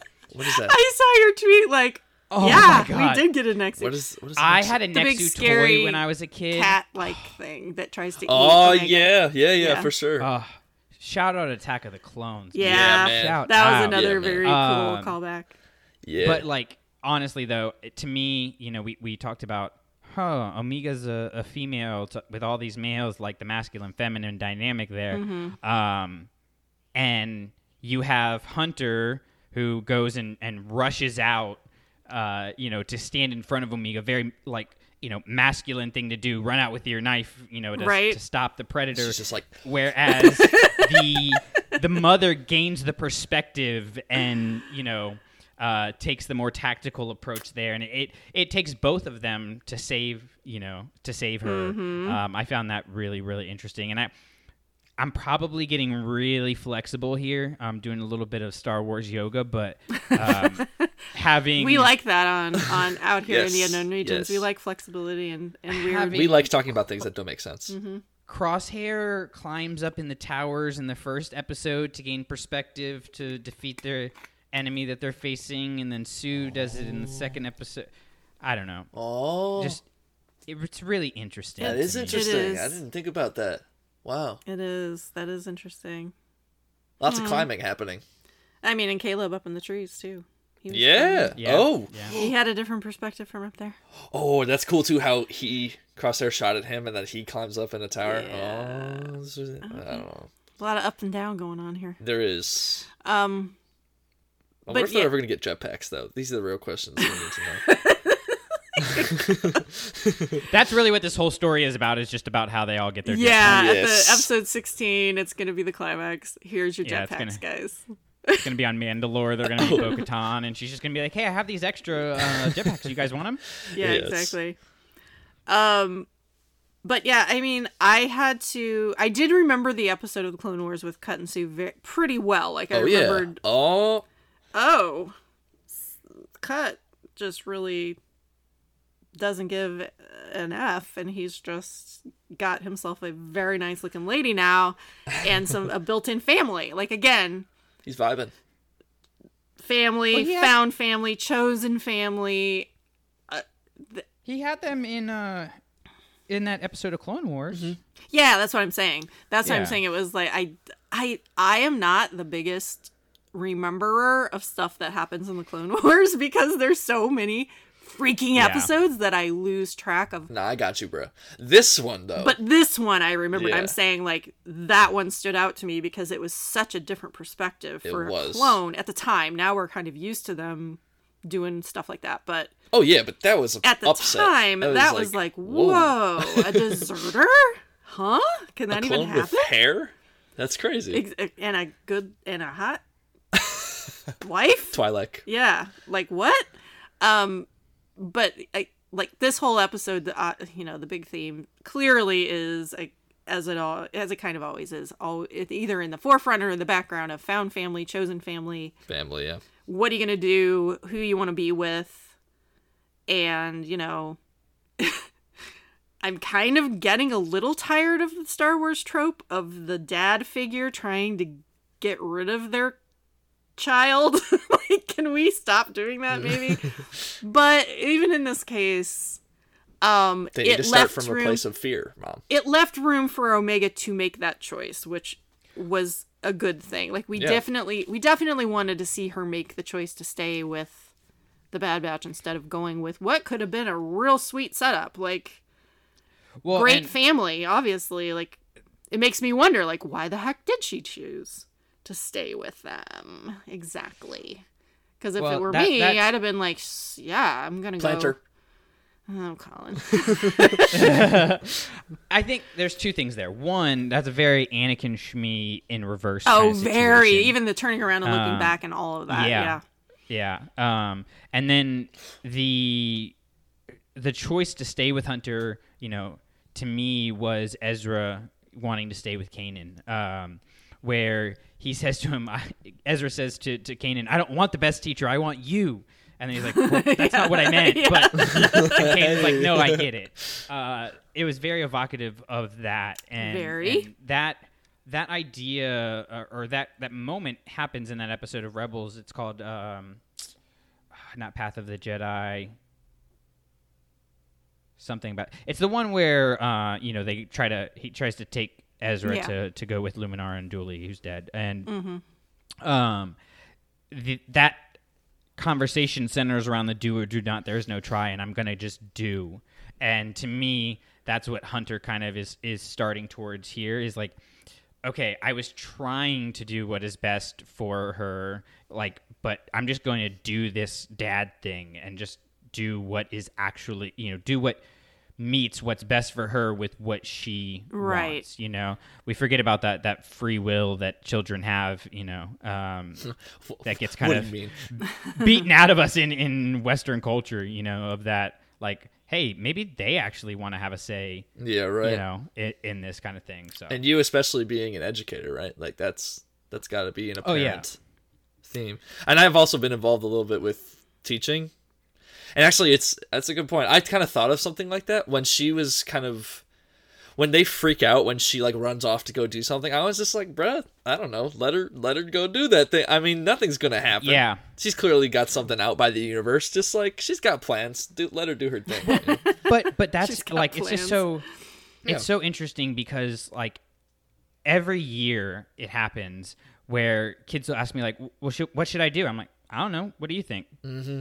And they look at me like you're the teacher. You're supposed to have the answer. And i'm like i don't know. What do you want to do? Yes. and, and they they're like well i'll do that. All right cool. Do that. For sure. and they're just sure. like what? But it's they're they're so like our culture is is programmed people so much to you know we can only do the right things and we can't make mistakes. And if you make a mistake it's a comment on your your worth as a person and stuff like that. Um, and so stories like this that are, are debunking that myth more or less is are really important because Totally, yeah. you know when and, and and mind you, there are a lot of teachers who who do this kind of stuff. This is not like something that I'm like miraculously some superhero doing, but like it it is so ingrained that I can count on it every year. That me just letting the kids do what they think is best and giving them the freedom of choice, you know, within you know reason obviously but it, it's it's something that i'm going to spend the first nine weeks fighting an uphill battle for no matter how good this one teacher here this one teacher there has been at, at allowing that beforehand our culture as a whole has taken away that that idea that children have choice and have agency and stuff like that. And so when we talk about Omega being you know this blank slate like talk about getting agency like Right. she has you know she's really getting that for the first time and and she has you know these people that she's looked up to that she's idolized for however long you know she's been alive that she you know like we talked about with the idea of perfection and wholeness in the number five and so like this is where she belongs and whether they realize it or not whether she realizes it or not you know um they are are making those choices now and she's making that choice and, and hunter has to be willing to say like all right maybe that is what's best for her and if i'm going to be a good parent and a good leader like i have to sacrifice necessarily what's easy for me for what's best for her you know, my favorite, one of my favorite, well, it was probably my favorite line in the whole episode was um, when he, she says, "Look, I, I, I know I have a lot to learn," and blah blah blah. He's Yeah. like, "So do I." Obviously, like I thought I was making Yeah. the right decision for you, and you clearly disagree. And he you know and he's not mad. You know he starts the episode or when she when she runs out past the fence and gets attacked by the Nexu and he's really angry and he kind of starts to let her have it and then cuts like dude she's not a soldier. Like you get she's a kid. And he literally does the Disney uh you know cast member thing and gets down on his knees and gets on her level and is like are you okay it's okay we all make mistakes gives her a big hug and Hunter's standing there like, what?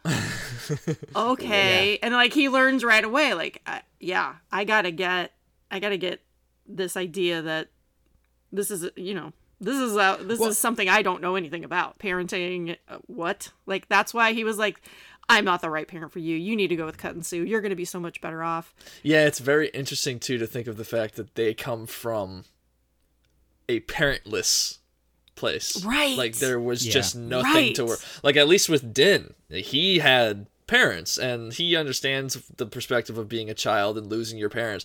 But to never have parents is a very interesting Right. mix. That right? it's oh, it's so That's actually something I haven't thought of until this moment. That they so interesting. The Yeah. whole parenting, found family, chosen family, all of that stuff. Like that this episode just really nailed it. They're doing a really good job so far with this show putting two binaries up against each other. Yes, of course it's always It's really good, Well- I, but particularly good in this one. I think some other shows and even some movies, th- some things can kind of go like, eh, I don't really know what they're trying to. Like but, here's a perfect literally by western standards, you know, old-fashioned mom, dad, 2.4 kids, boy, girl, perfect little unit of a family. Yeah. And of course Hunter's going to look at that as well, obviously you should go with them. Like obviously. Right, Look at us. We're a bunch of weirdos. yeah, dude like messed up like soldiers like who the heck we're wanted men? Like what obviously you need to go with them.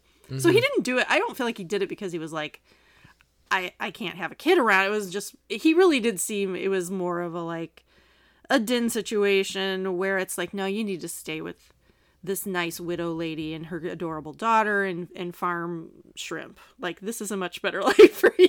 Yeah.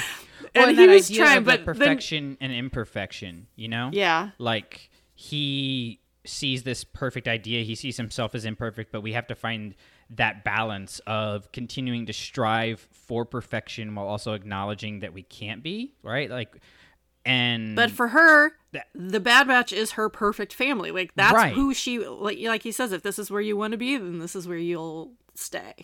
but but and she's even so happy at the before that the when he's like i obviously have a lot to learn too that's vulnerability right there Yeah. and that is that being able to be vulnerable is the balance between perfection and imperfection like that is the the, the counterpoint. When you are so focused on the perfect side you are you know talking big about yourself you're not able to actually be vulnerable. When you're so far on the imperfect side you are for lack of a better term you know you're so focused on your weaknesses you know you're, you don't have the strength to be vulnerable vulnerable because anything that makes you feel even more imperfect is going to drag you down Right. even further right Right. so vulnerability is that that that fulcrum more or less and so to see him you know uh, again through my experience in teaching and, and again i'm not the only one that does this there are a lot of great teachers that do this but not a lot of teachers will admit, and not a lot of adults will admit that they were wrong in front of a kid,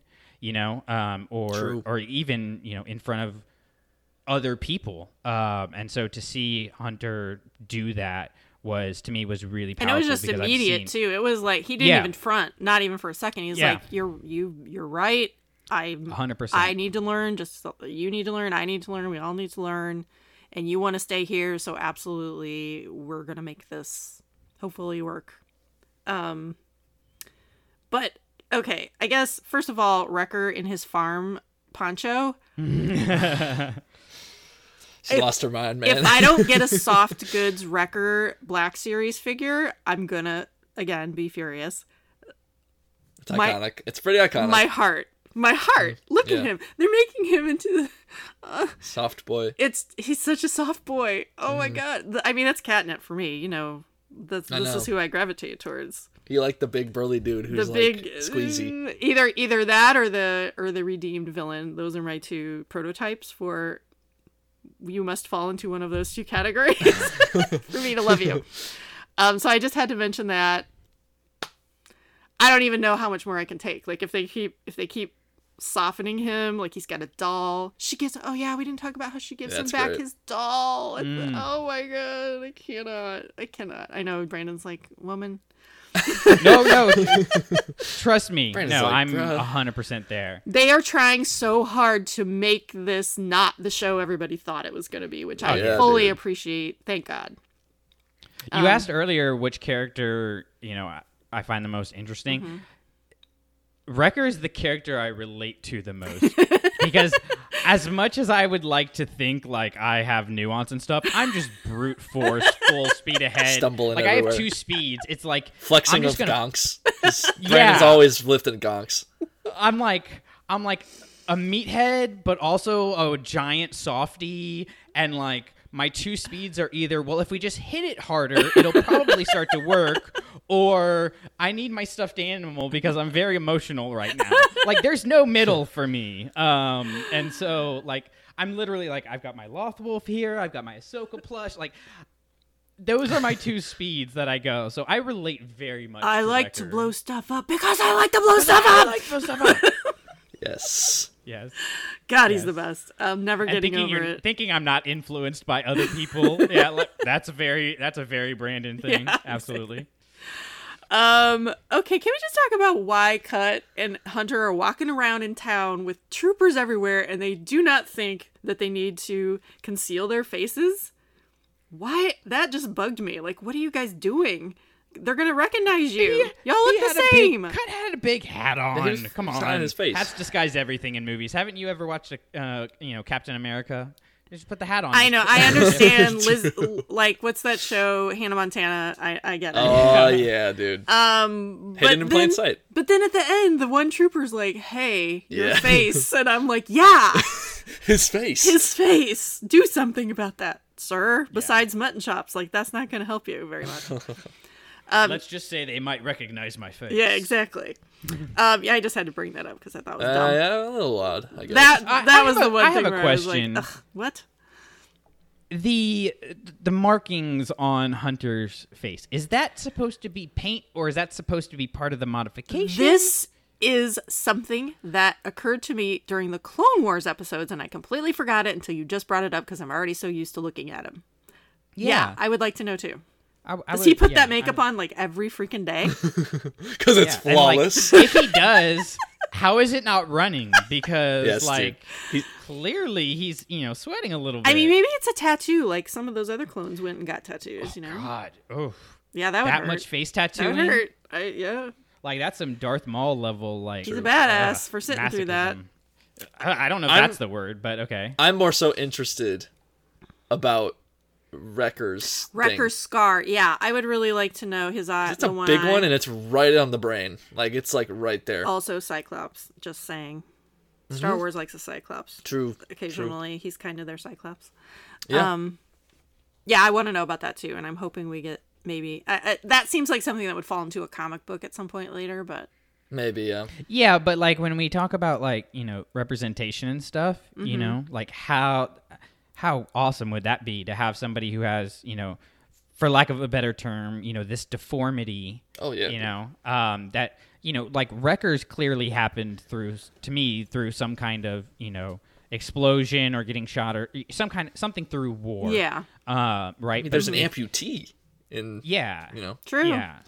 So True. I think if you're going to have that kind of you know representation there for you know people who who who uh, their skin does not look the same as everybody else's skin. Like, Yeah. that's an important thing because I remember I can't remember the the uh disease or, or, or whatever you would call, but where somebody's like partially black and partially white, like they have the patches. You guys know what I'm talking Yeah, Yeah. it's um? Uh, empatigo. Is that what it's called? something like that. I remember in high school, that's the first time I saw somebody um, with that, and it like, and obviously like, it's not true anymore, but it it made my skin curl a little bit because I was not, I had never seen anything like it before. Mm-hmm. I wasn't prepared for that. I, I didn't know that that was something that someone could have. Now, obviously, now like, I'm much smarter.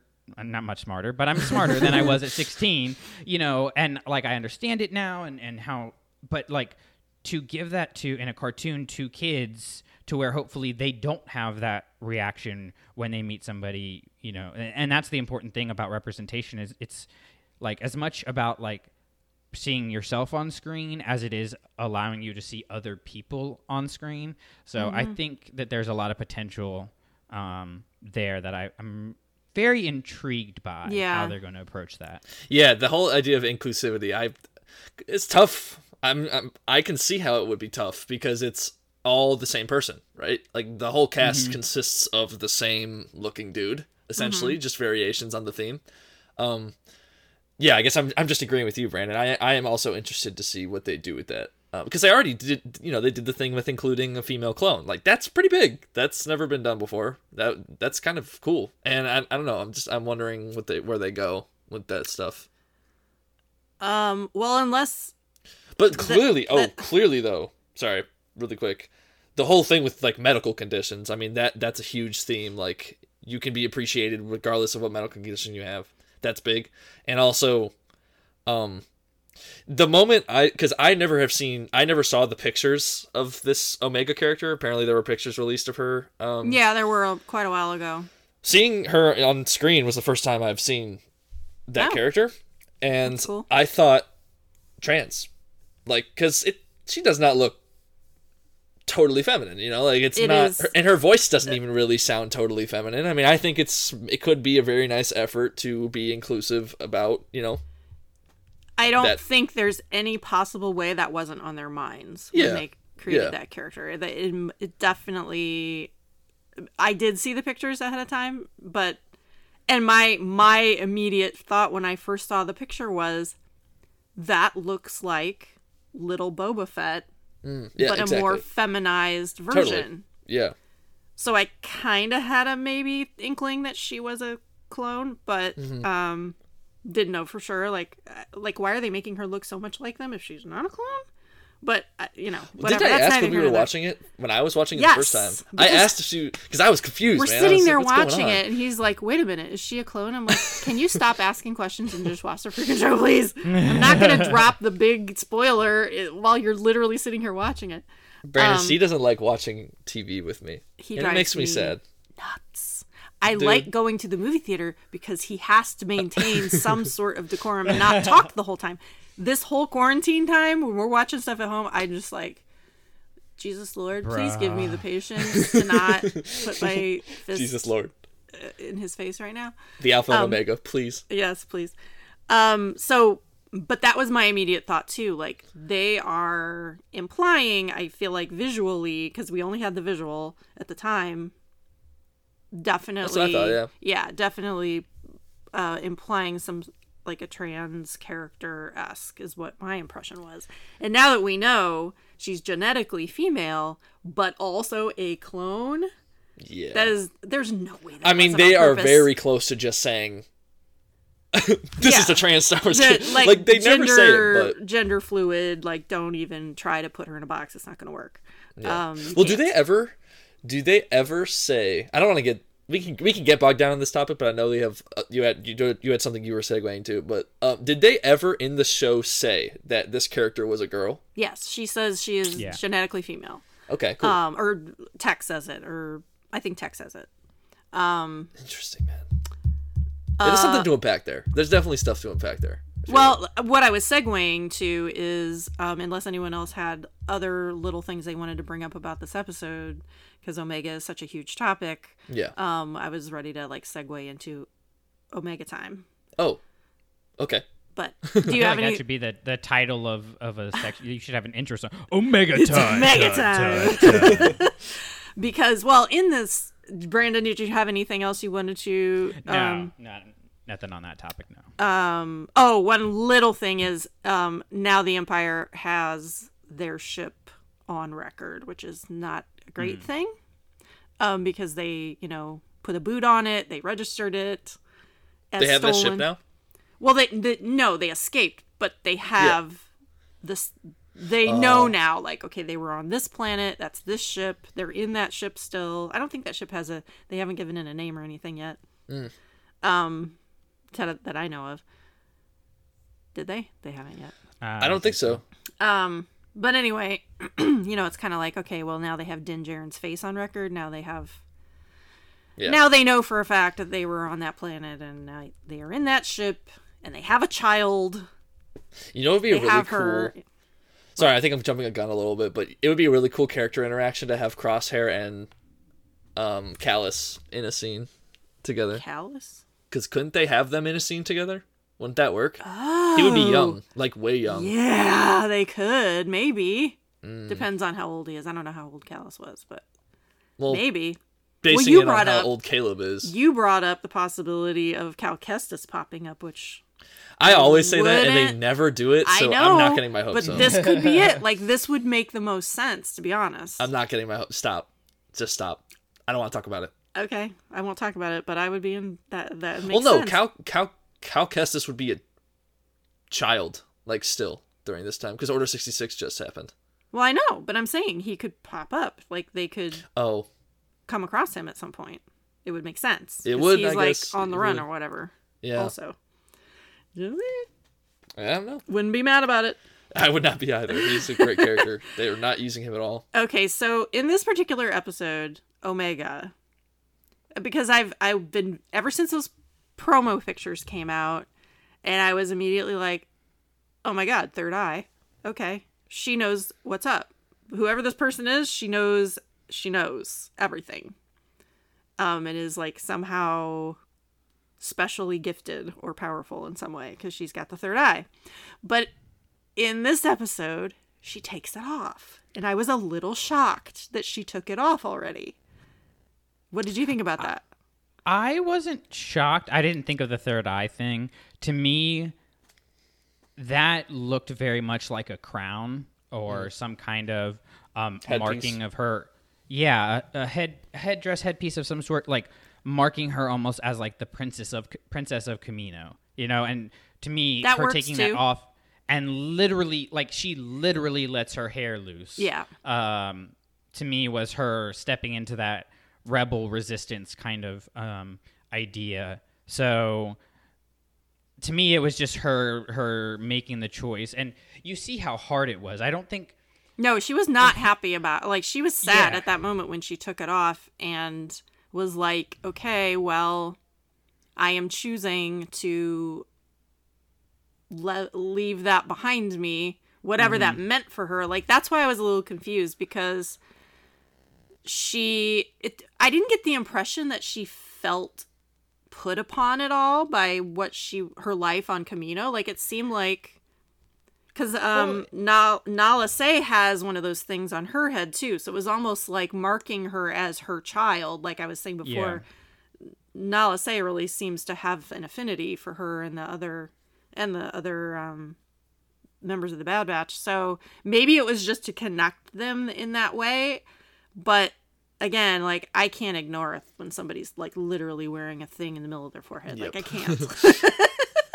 you fair. know me. You know how I am. You know how I see stuff like that. And it was like, oh my god, it's the third eye.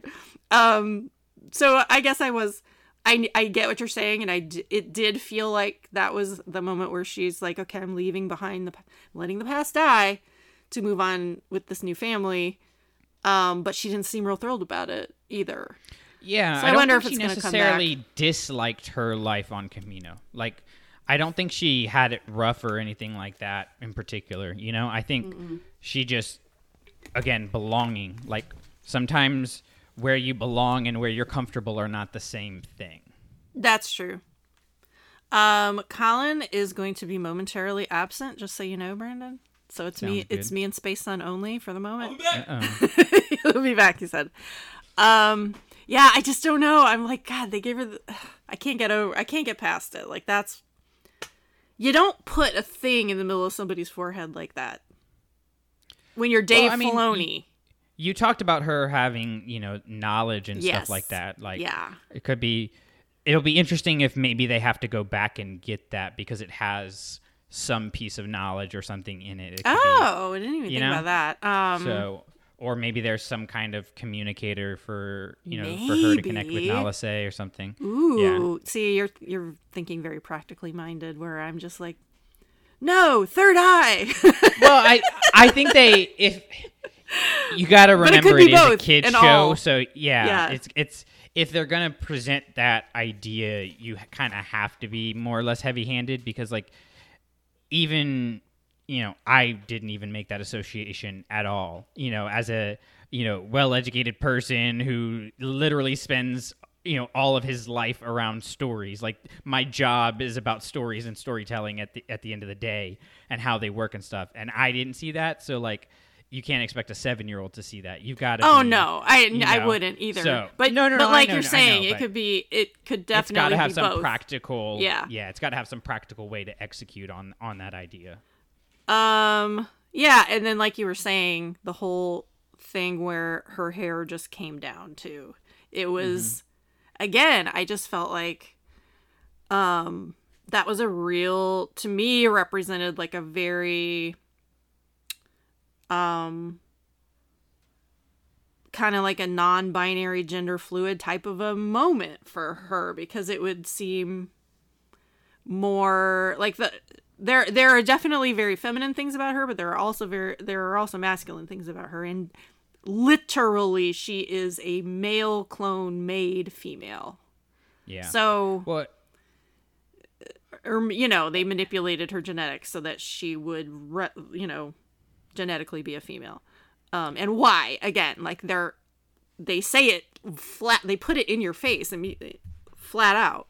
Why? What is her purpose. There has to be a purpose for them doing this. And I, I i mean i might as well just come out with it. Um i think she is a force sensitive clone. Uh that's my theory and i'm sticking with it for now. And it's one of the prevailing ones that i've been hearing. It uh, it? Because i like i said i haven't really Yeah. been looking around too much at what other people think but there's tons of evidence for it already like within two episodes like her lucky shot with the blaster. First time i've ever shot a blaster and she hits the mark perfectly. Exhibit a. Exhibit b she clearly has some sort of imp- empath she's some sort of an empath into it um has that feature about her when she's talking to crosshair and saying like i know i know this isn't your fault. I understand that could you know and a lot of people are like well maybe that's just uh, just from what i've seen on the timeline i've seen some people say like well that's her clone specialty. Like that's what they've manipulated her to be good at. Okay that's fair. That could be true too.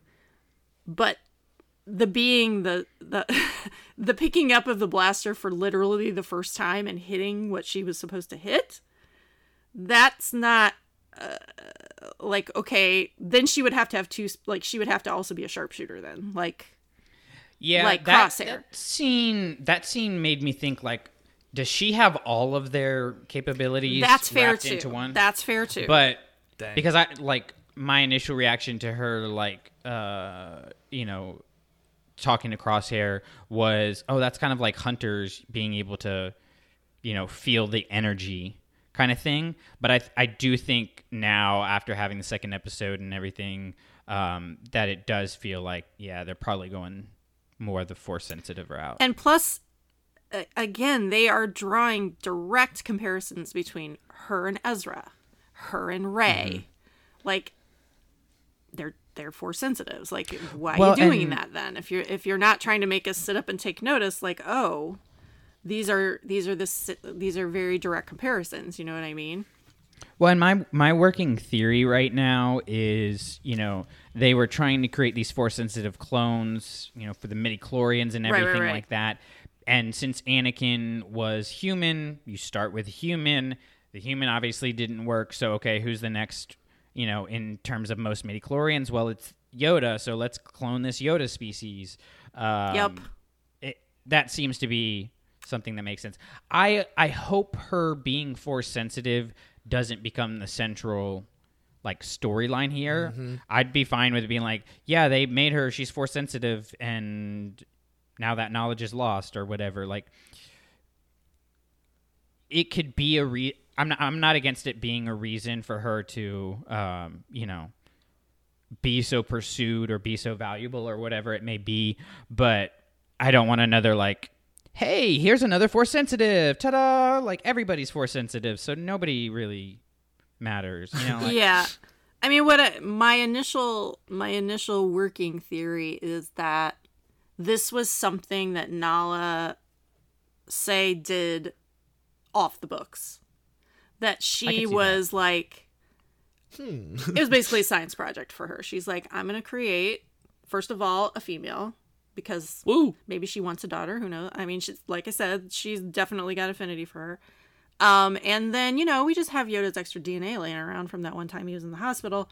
So let's yeah. let me see what i can cook up. And it worked. But she but at this point now with the empire being the way it is she's like oh hell no i'm not going to let anybody know about this because she would be public they would either try to get her on their side or they'd try to kill her immediately if they knew for sure. she's obviously very good at hiding and keeping her secrets so um but then again like this all ties together with them eventually wanting grogu's dna and all those weird test tube snooky looking things in that episode of the mando and then of course leading to palpatine and his whole strand cast whatever whatever that we try not to think about too much um it all ties together in other words like i'm seeing it i'm connecting the dots in my head i'm probably crazy um but anyway I mean, it is only I'm- episode two. it is only You'll episode get your two. answer. i probably only needed episode one i'm like oh she oh she's force sensitive like uh, yeah that's probably what's happening and then um there was something else oh just her again her name being omega um Yeah. as a you know jesus-y type figure having special powers being the only you know this is godlike she's not only a clone with enhanced you know an enhanced genetic blueprint but now she's force sensitive too I think it would be really cool if she was force sensitive, but she didn't like that she was force sensitive. Because I feel like every one of the clones in the Bad Batch, they like they okay, more or less like each other, but they don't like that they have these problems. They just have been like, okay, well, uh, yeah, you I don't have think this. that they don't you think they don't like it i feel like they I think they wrecker loves it let's just be clear maybe yeah, maybe I'm wrong. life. Maybe I'm wrong. But maybe but maybe in it in it in and of itself, that might be the thing that's interesting. Is like her force ability is the handicap, well, and like perceived I as think- such. Collin, I see. I kind of see it your way, um, because I think it's kind of like one of those things where they would rather not have it, but since there is no reality in which they couldn't have it Yeah. and just be a normal clone, then you know they've just kind of okay. Well, I'm going to lean into it, and what can I do with that, right? Like, um, like with my ADHD, for example, like I would love not to have ADHD, but there is no world in which I can't. So then I have learned how to take advantage of that For sure. to be productive and, and use what is perceived as a negative as more of a positive. For sure. You know, um, or you know, there's there's so many variations of, of that story, and so I yeah I kind of see it that way where they wouldn't have if they got to choose they wouldn't have chosen it but they're you know they're not resentful of it either Yes, yes. So I think we're both. I'm I'm with you too, mom. Like I, I think that Wrecker clearly enjoys being able to break things. um, but you know, I guarantee you they started from a place that was not like that. Like I guarantee. I mean, you know how they get messed with. Like we see it, right? Yeah. And I'm assuming they've kind of grown into their own. Like they've grown into their own skin, and now they're like, oh, you won't mess with me.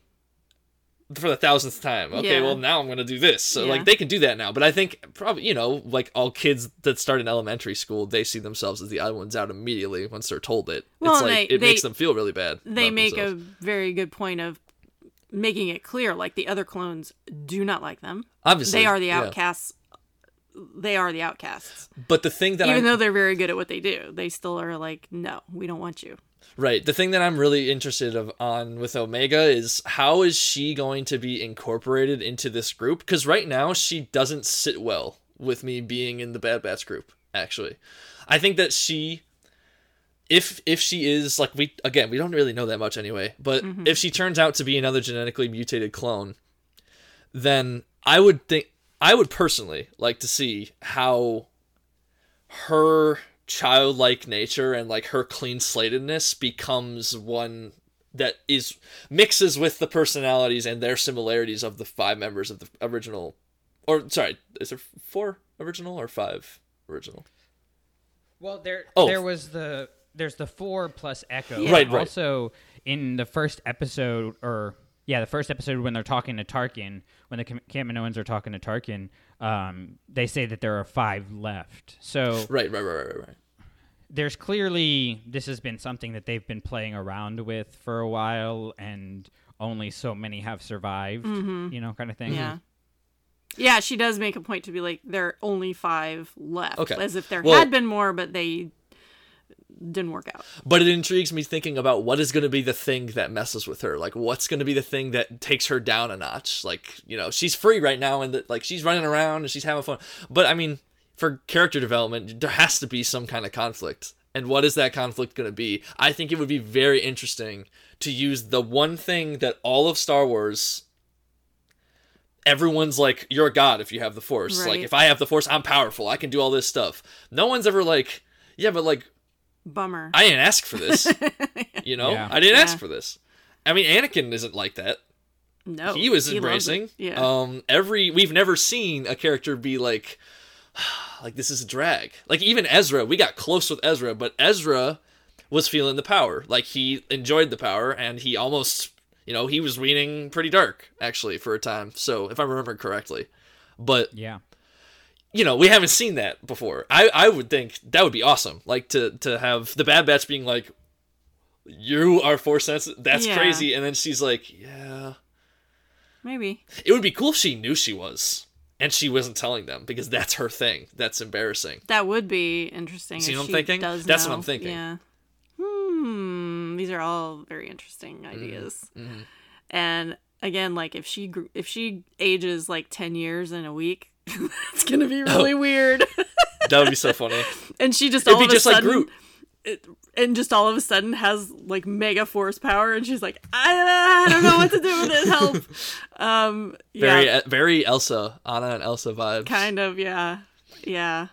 Anyway, Conceal, don't feel, bro. honestly, again, like to me, she has the potential to be, Very cool. Very cool. uh, you know, Ahsoka level interesting AF if they if they use Mm-hmm. A unique character. Very, I mean, it, I she's the most unique character I remember in a very long time. Yes, it's Honestly. Ahsoka. I mean, I don't know if you were down. You might not have been down here when we were talking about how it's the whole gender fluidity and um oh yes, all of that with her in and of itself oh yeah, dude. is utterly unique in Star Wars. Like Mm-hmm. I, the accent's cool. I like the accent of the character, like the literal voc, like Yeah, yeah, yeah. diction, and I like the look is a new look. I mean, with that headpiece, it's very cool. It actually, in a weird way, reminds me of the girl from the Kong movies, like the little girl. She reminds me of her. oh yeah, Um, I get a lot of Rey vibes from her because if you Of think course. a lot, like, a lot. Ahsoka starts as annoying and grows into this great character. Luke starts as annoying, grows. bold like, of you to admit that. no, absolutely she does. Absolutely she does. That's the point. Right, That's right, the thing that bothers me. Like people, are, oh, you know, Luke and Last Jedi j- just hates everything. It's like, no, that's the point, you idiot. Like he needs Oh, to change. Like Yeah. Mace Windu is supposed to be terrible. Yes, I hate him, but I'm supposed to. Okay. Whereas like Rey, you start off, and she's very likable. Mm-hmm. You know, like you you feel for her, and same thing with Omega here. Like she's very likable, very uh, empathetic, very like she's very much Adorable. somebody You want to take care of her. You want to make sure she's around okay. her. Yeah, it's Like immediate. Luke, it feels like it would be a little bit of a drag to be around, you know, Tatooine Luke to start out with, or Octo Luke to start out Yeah. with. But like, they grow into these characters, so it's interesting that they have now set up, you know, your main character in the sequel trilogy, you know, your heroine. As this character who's very soft and gentle in, in the beginning, and now you have Omega who's very soft and gentle in the beginning, and and Rey, of course, like and this is something that a lot of people that complain about her character miss like her change is very internal very nuanced that if you don't stop and actually you know do this thing called thinking um, it's a new new science that some people are trying but when you do it you actually start to realize how big Rey's journey is and so i'll be interested to see you know they're taking to me i see them taking that idea of they're not going to change a lot on the outside. It's not going to be like, you know, going from, you know, Tatooine Luke to Return of the Jedi Luke. It's not going to be that big of a shift, but if you pay attention, it's all there. Unless she And ages rapidly and is an adult by the end of the season. Could, could be. I don't think I, I don't subscribe to that particular theory. Uh, I don't know that I do I- either. It's just like, oh well, that would be very interesting though. Yeah. yeah, so weird. Um, but to be presenting this i- this character to you know in a kids show, Yeah. um, in a cartoon where if you don't have her go through this big change, like if they have her, you know, by the end of the season she's in like full armor and full Bad Batch everything, like I feel like it's a really big missed opportunity to set up you know the future generation of Star Wars fans as as actual people who like you know s- think and, and Mm. critically think and look at the nuance of the stories rather than just the broad stroke. Yes, sir. Yes, sir. Preach. That- Snaps to that. dude. That seems like a very lovely last word on on, Yes. on these two episodes. So I'm Yes. probably gonna say that's a wrap on these two episodes Yeah. in our discussion.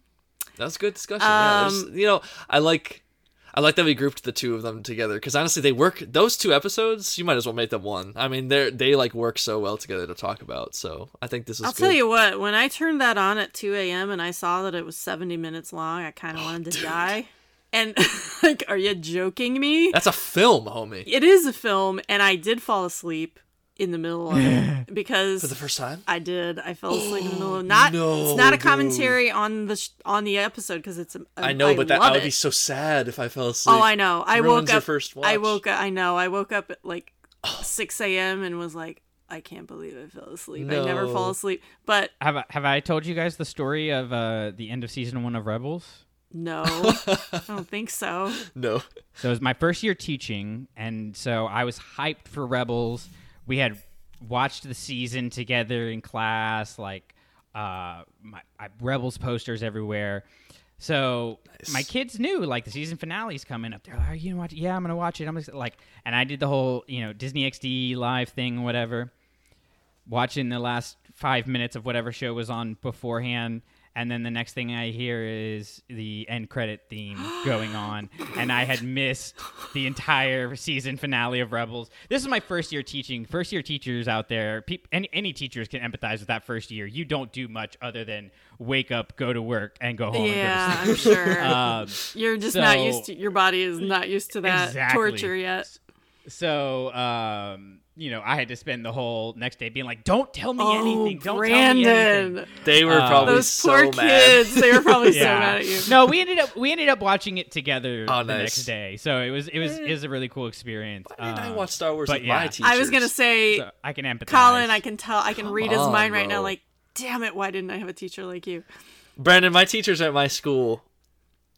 If I even bring up Star Wars, they shut me out. Except for Tom Yo. Miller, who is a big yes, fan. yes, I, I Yeah. yes. I Here's should the say thing. That. Yes. Here's the thing that really, pardon my language, it really pisses me off.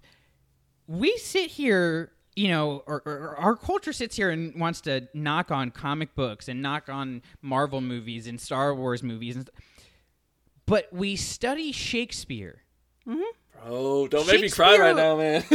Shakespeare was pop, was pop culture. culture. I know, and people don't. He was fart about jokes. Oh, like yes. he he was not this great like new like this oh my god he's so ascendant and so like yes he was beloved and his he was the most popular creator you know and in he the world at blatantly that time. stole from other people, blatantly, not even trying to Like- hide it.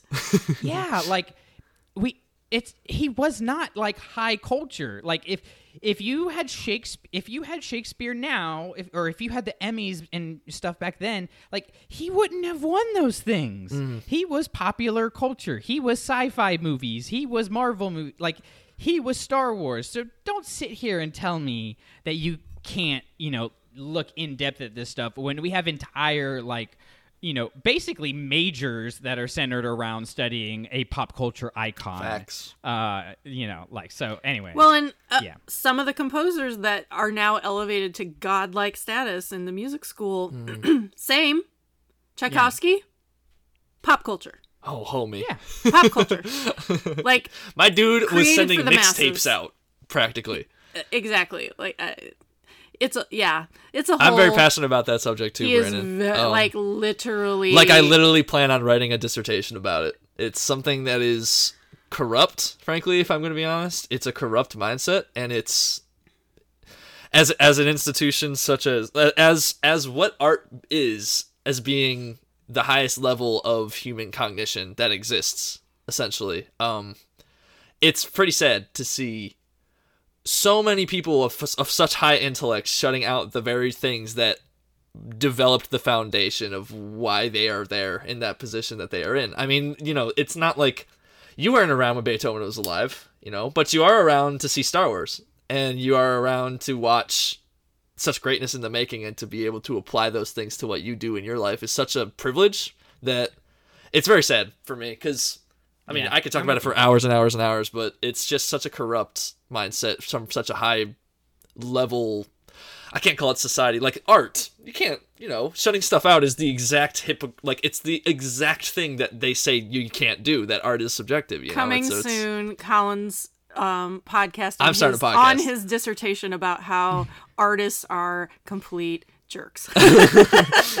Lots of them are. Yeah, I, I or jerk. more so that I think that there's a lot of there's a lot of work to be done. Do you know how many times I've heard him say I hate music? Definitely more times than I've heard him say I love music. Oh, That's for yeah. damn sure. He says I hate music at least. I love like, Star once, Wars though. I love Star Wars Once though. a week. And it's not that he hate, he says that, but it's not that he hates music. It's he hates the the what institutionalization represents. that has surrounded it. Yeah, it's exactly. not something that I So, yeah. subscribe to. You can come on his podcast and talk about that. yeah. done. Sorry. Done. I totally went on a pulpit there. But It's point not, being- it's not unknown regions unless you go off into some crazy. To be fair, I, I put I set the pulpit up for You you. I turned the you did, mic you did. But I mean, hey man, I mean I'm I'm being honest when I say that I think being able to podcast I, I, I like doing that on podcast. I like going off in different directions. No, 'cause it's really? fun. I never I mean, noticed. but but you know, I think anyway. The stuff we're talking about today with this new show, um, bringing it back to what we were talking about today. Um, I think if I can give my two cents on it, I think it is a super down to earth to the common man show, and I like that. Like it, it like the characters themselves are extremely down to earth. This is not Eric and Anakin Skywalker.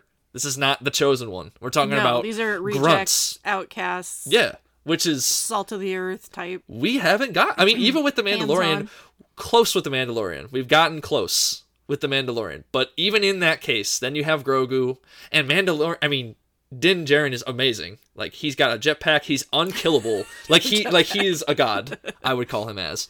Um, and I think they're going in a direction with his character that's quite humanistic, which is cool. But anyway, this show I think is super compelling to me in the fact that you can watch this show and you can consider it Star Wars and you don't need to consider it Star Wars. It's like a great show so far. It's So just far. it's all around great writing and I think character development there's much room for it and this new character Omega is like potentially the newest thing I've seen in Star Wars in a long time. Yeah, potentially. We'll see So- what happens with her. But even if even if they even if it's not necessarily groundbreaking, still love her. Love it. Yeah.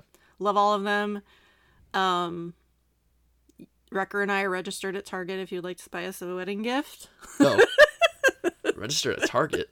For it's a wedding registry. Never mind. I was trying to be funny. No one laughed. Let's. I don't move on. understand that. I'm too young. Okay. Um, Brandon, would you like to shout out yourself Yes, and please. Clashing Sabers and where everyone can listen to you and find you? Sure. Uh, I'm Brandon, and I run Clashing Sabers. Thank. No. Um, Yo, all right, that's it. That's a wrap. I heard you had a podcast, or maybe Oh. yeah, like so you might be on we Twitter. have, I we don't know. have uh, we're we're on Twitter, Instagram at Clashing Sabers. Our Facebook group is uh, Star Wars Clashing Sabers, and of course, you can find everything at ClashingSabers.net. Um, we have articles up there. We have an entire feed of uh, four different podcasts, five different podcasts now. I don't know. I'm losing. Wow, we're you're creating more. so big you've lost track. I know. Are you I'm- involved with I'm all very the much a big the deal. recording of all those podcasts? Are you recording? No, God. Okay, I was gonna say. Whoa. Um, I fortunately have a very great team around me that can just do things and then be like, "Here's this, posted," and I'm like, "Cool, Cool, man. Um, so you know, the force works in mysterious ways to put Indeed. put all that. There's people, great people around me. So if you want to hear all of that, um, you can find us on all of your podcatchers at Clashing Sabers. And uh, if you want to support our mission to get more Star Wars books into schools Oh, yeah. and classrooms across the country, Big deal. You can go over to patreon.com uh, slash clashing sabers and donate there. And uh, all your uh, donations are tax deductible because we are a nonprofit, and 100% of the money that we raise goes to buying and shipping books to fantastic teachers uh, across the country. So we've been able to uh, affect hundreds, um, soon to be thousands of kids uh, across the country and teachers and everything. And as a teacher, I can say, like, just having a new book come into the classroom, let alone something as important as Star Wars and something that connects with kids as much as Star Wars, is a big deal and can make somebody who isn't a reader or not interested in school um, to to change the page. And I actually had one student one year who was not interested at, in Star Wars at all. We got some new Star Wars books and and she read them and got really into um, the books and everything. And then the next year, when she was in fifth grade, she came to me and was like, "Look what I can play!" And she played the Star Wars theme on her trumpet and, and stuff like that. So it, it really can impact a lot of people there. Did you It was pretty openly? cool. It was it was a goosebumps moment for sure. Um, and so just to be able to do that um, literally is is a big impact Yeah. um, and doesn't happen without without our patrons. So That's awesome. It's an amazing program, and the last big fundraiser you had, oh my gosh, oh yeah, went was through the crazy. roof. I was like, holy cow, this is amazing. It was it was pretty phenomenal. We were able I was able to go into bookstores and buy them out. That's how much money we we raised, um, which was absolutely phenomenal. We sent uh, if I remember correctly, I'm really bad at keeping track of numbers, but uh, about 10 teachers got books um, there, and I still have leftover. I have a box of books left over here uh, that we need to send to more teachers. So if you want to nominate a teacher, you can go to clashingsabers.net, uh, and there is a nominated teacher form. And uh, every teacher that we get, we're going to send books to. Like that is the mission. So even if it's not on, you know, whatever our next round of sending books is, you know. Don't worry about that. We will definitely get books to those fantastic teachers. And no, Collin, you cannot nominate yourself. Okay. He has a whopping Trust me, He has a whopping I've two tried. two two students, so now he thinks he qualifies as like bona fide teacher. All right. All right. That's not true, but I'm I giving you a hard time. dabble. I dabble. I know, I know, no. Actually, he's an excellent teacher, but he's just Thanks, starting man. out with like, you know, getting recommendations from people like, "Oh, I heard you teach." Oh, okay. he actually got a kid into state Yeah, dude. Oh, oh, yeah, that was insane. percussion for percussion, right? It was just Yeah, general for jazz. percussion? or jazz. Uh, yeah, Cool, I was man. like, I mean, I was like, oh. you're That's a good teacher. cool, I've been telling him for ages. You're a really good teacher. If you can get through to Delaney, Oh God. which he does, I and has, barely, barely. but, you did it. Holy God. But you did Okay. it. So Yeah. That's But me. Brandon, you were definitely one of my inspirations. So thanks. Oh. Thank you. I appreciate snaps, snap, snap, snaps. I, I don't. I don't. I keep telling you guys. I don't waste time with mediocre kids. I only have my children are the best of the best. Division one players. Yes. um, okay, well, if you would like to reach out to Collin and I, we are on Twitter at Unknown Rage Pod. Um, sort of. I don't really dabble with that too much. My personal handle, though, is where I You usually need a am. team. I'm up lost cause. Let's just forget it. Um, my personal handle where I am all the time is at Frey Adjacent. We have an email, unknownreachpod at gmail.com. Collin is on Instagram at Collin underscore MJ underscore Whitlick. We are both on Facebook um, occasionally. And many, many, many thanks to you, Brandon, for joining us to talk about Yes. these first two Bad Batch episodes. We've been missing you. Yeah. I know this was fun. We got to do so it again fun. soon. Totally. So fun. Um, I'm glad you're doing well. I'm glad the school year's almost over. Maybe this summer we will chat more. Yes. We will ha- you Say will have when. more time. Um, but thank you so much for coming on again. You've become the regular, the regular spot guests. Yeah. Basically. Delaney was jealous. She was like, "But I watched it." I'm like, "Too late. Brandon's already coming on." Space Son wins. You you're out. He's in.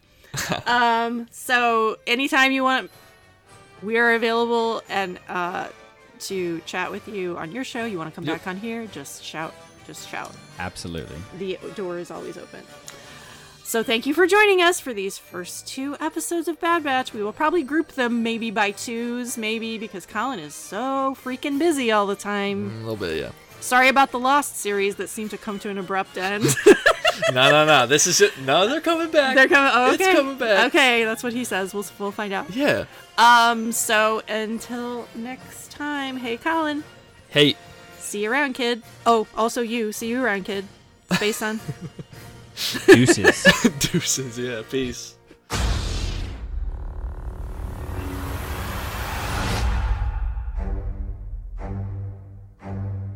Thank you for listening to Unknown Regions Podcast. The introductory theme for Unknown Regions Podcast was composed by Collin Whitlick and was performed live by a volunteer orchestra. This recording and composition is the intellectual property of Collin Whitlick, but please feel free to hire him for all your compositional needs. He is the composer you're looking for. All the opinions expressed on Unknown Regions Podcast are of a personal nature and in no way reflect that of Disney or Lucasfilm. Thanks again for listening. See you real soon.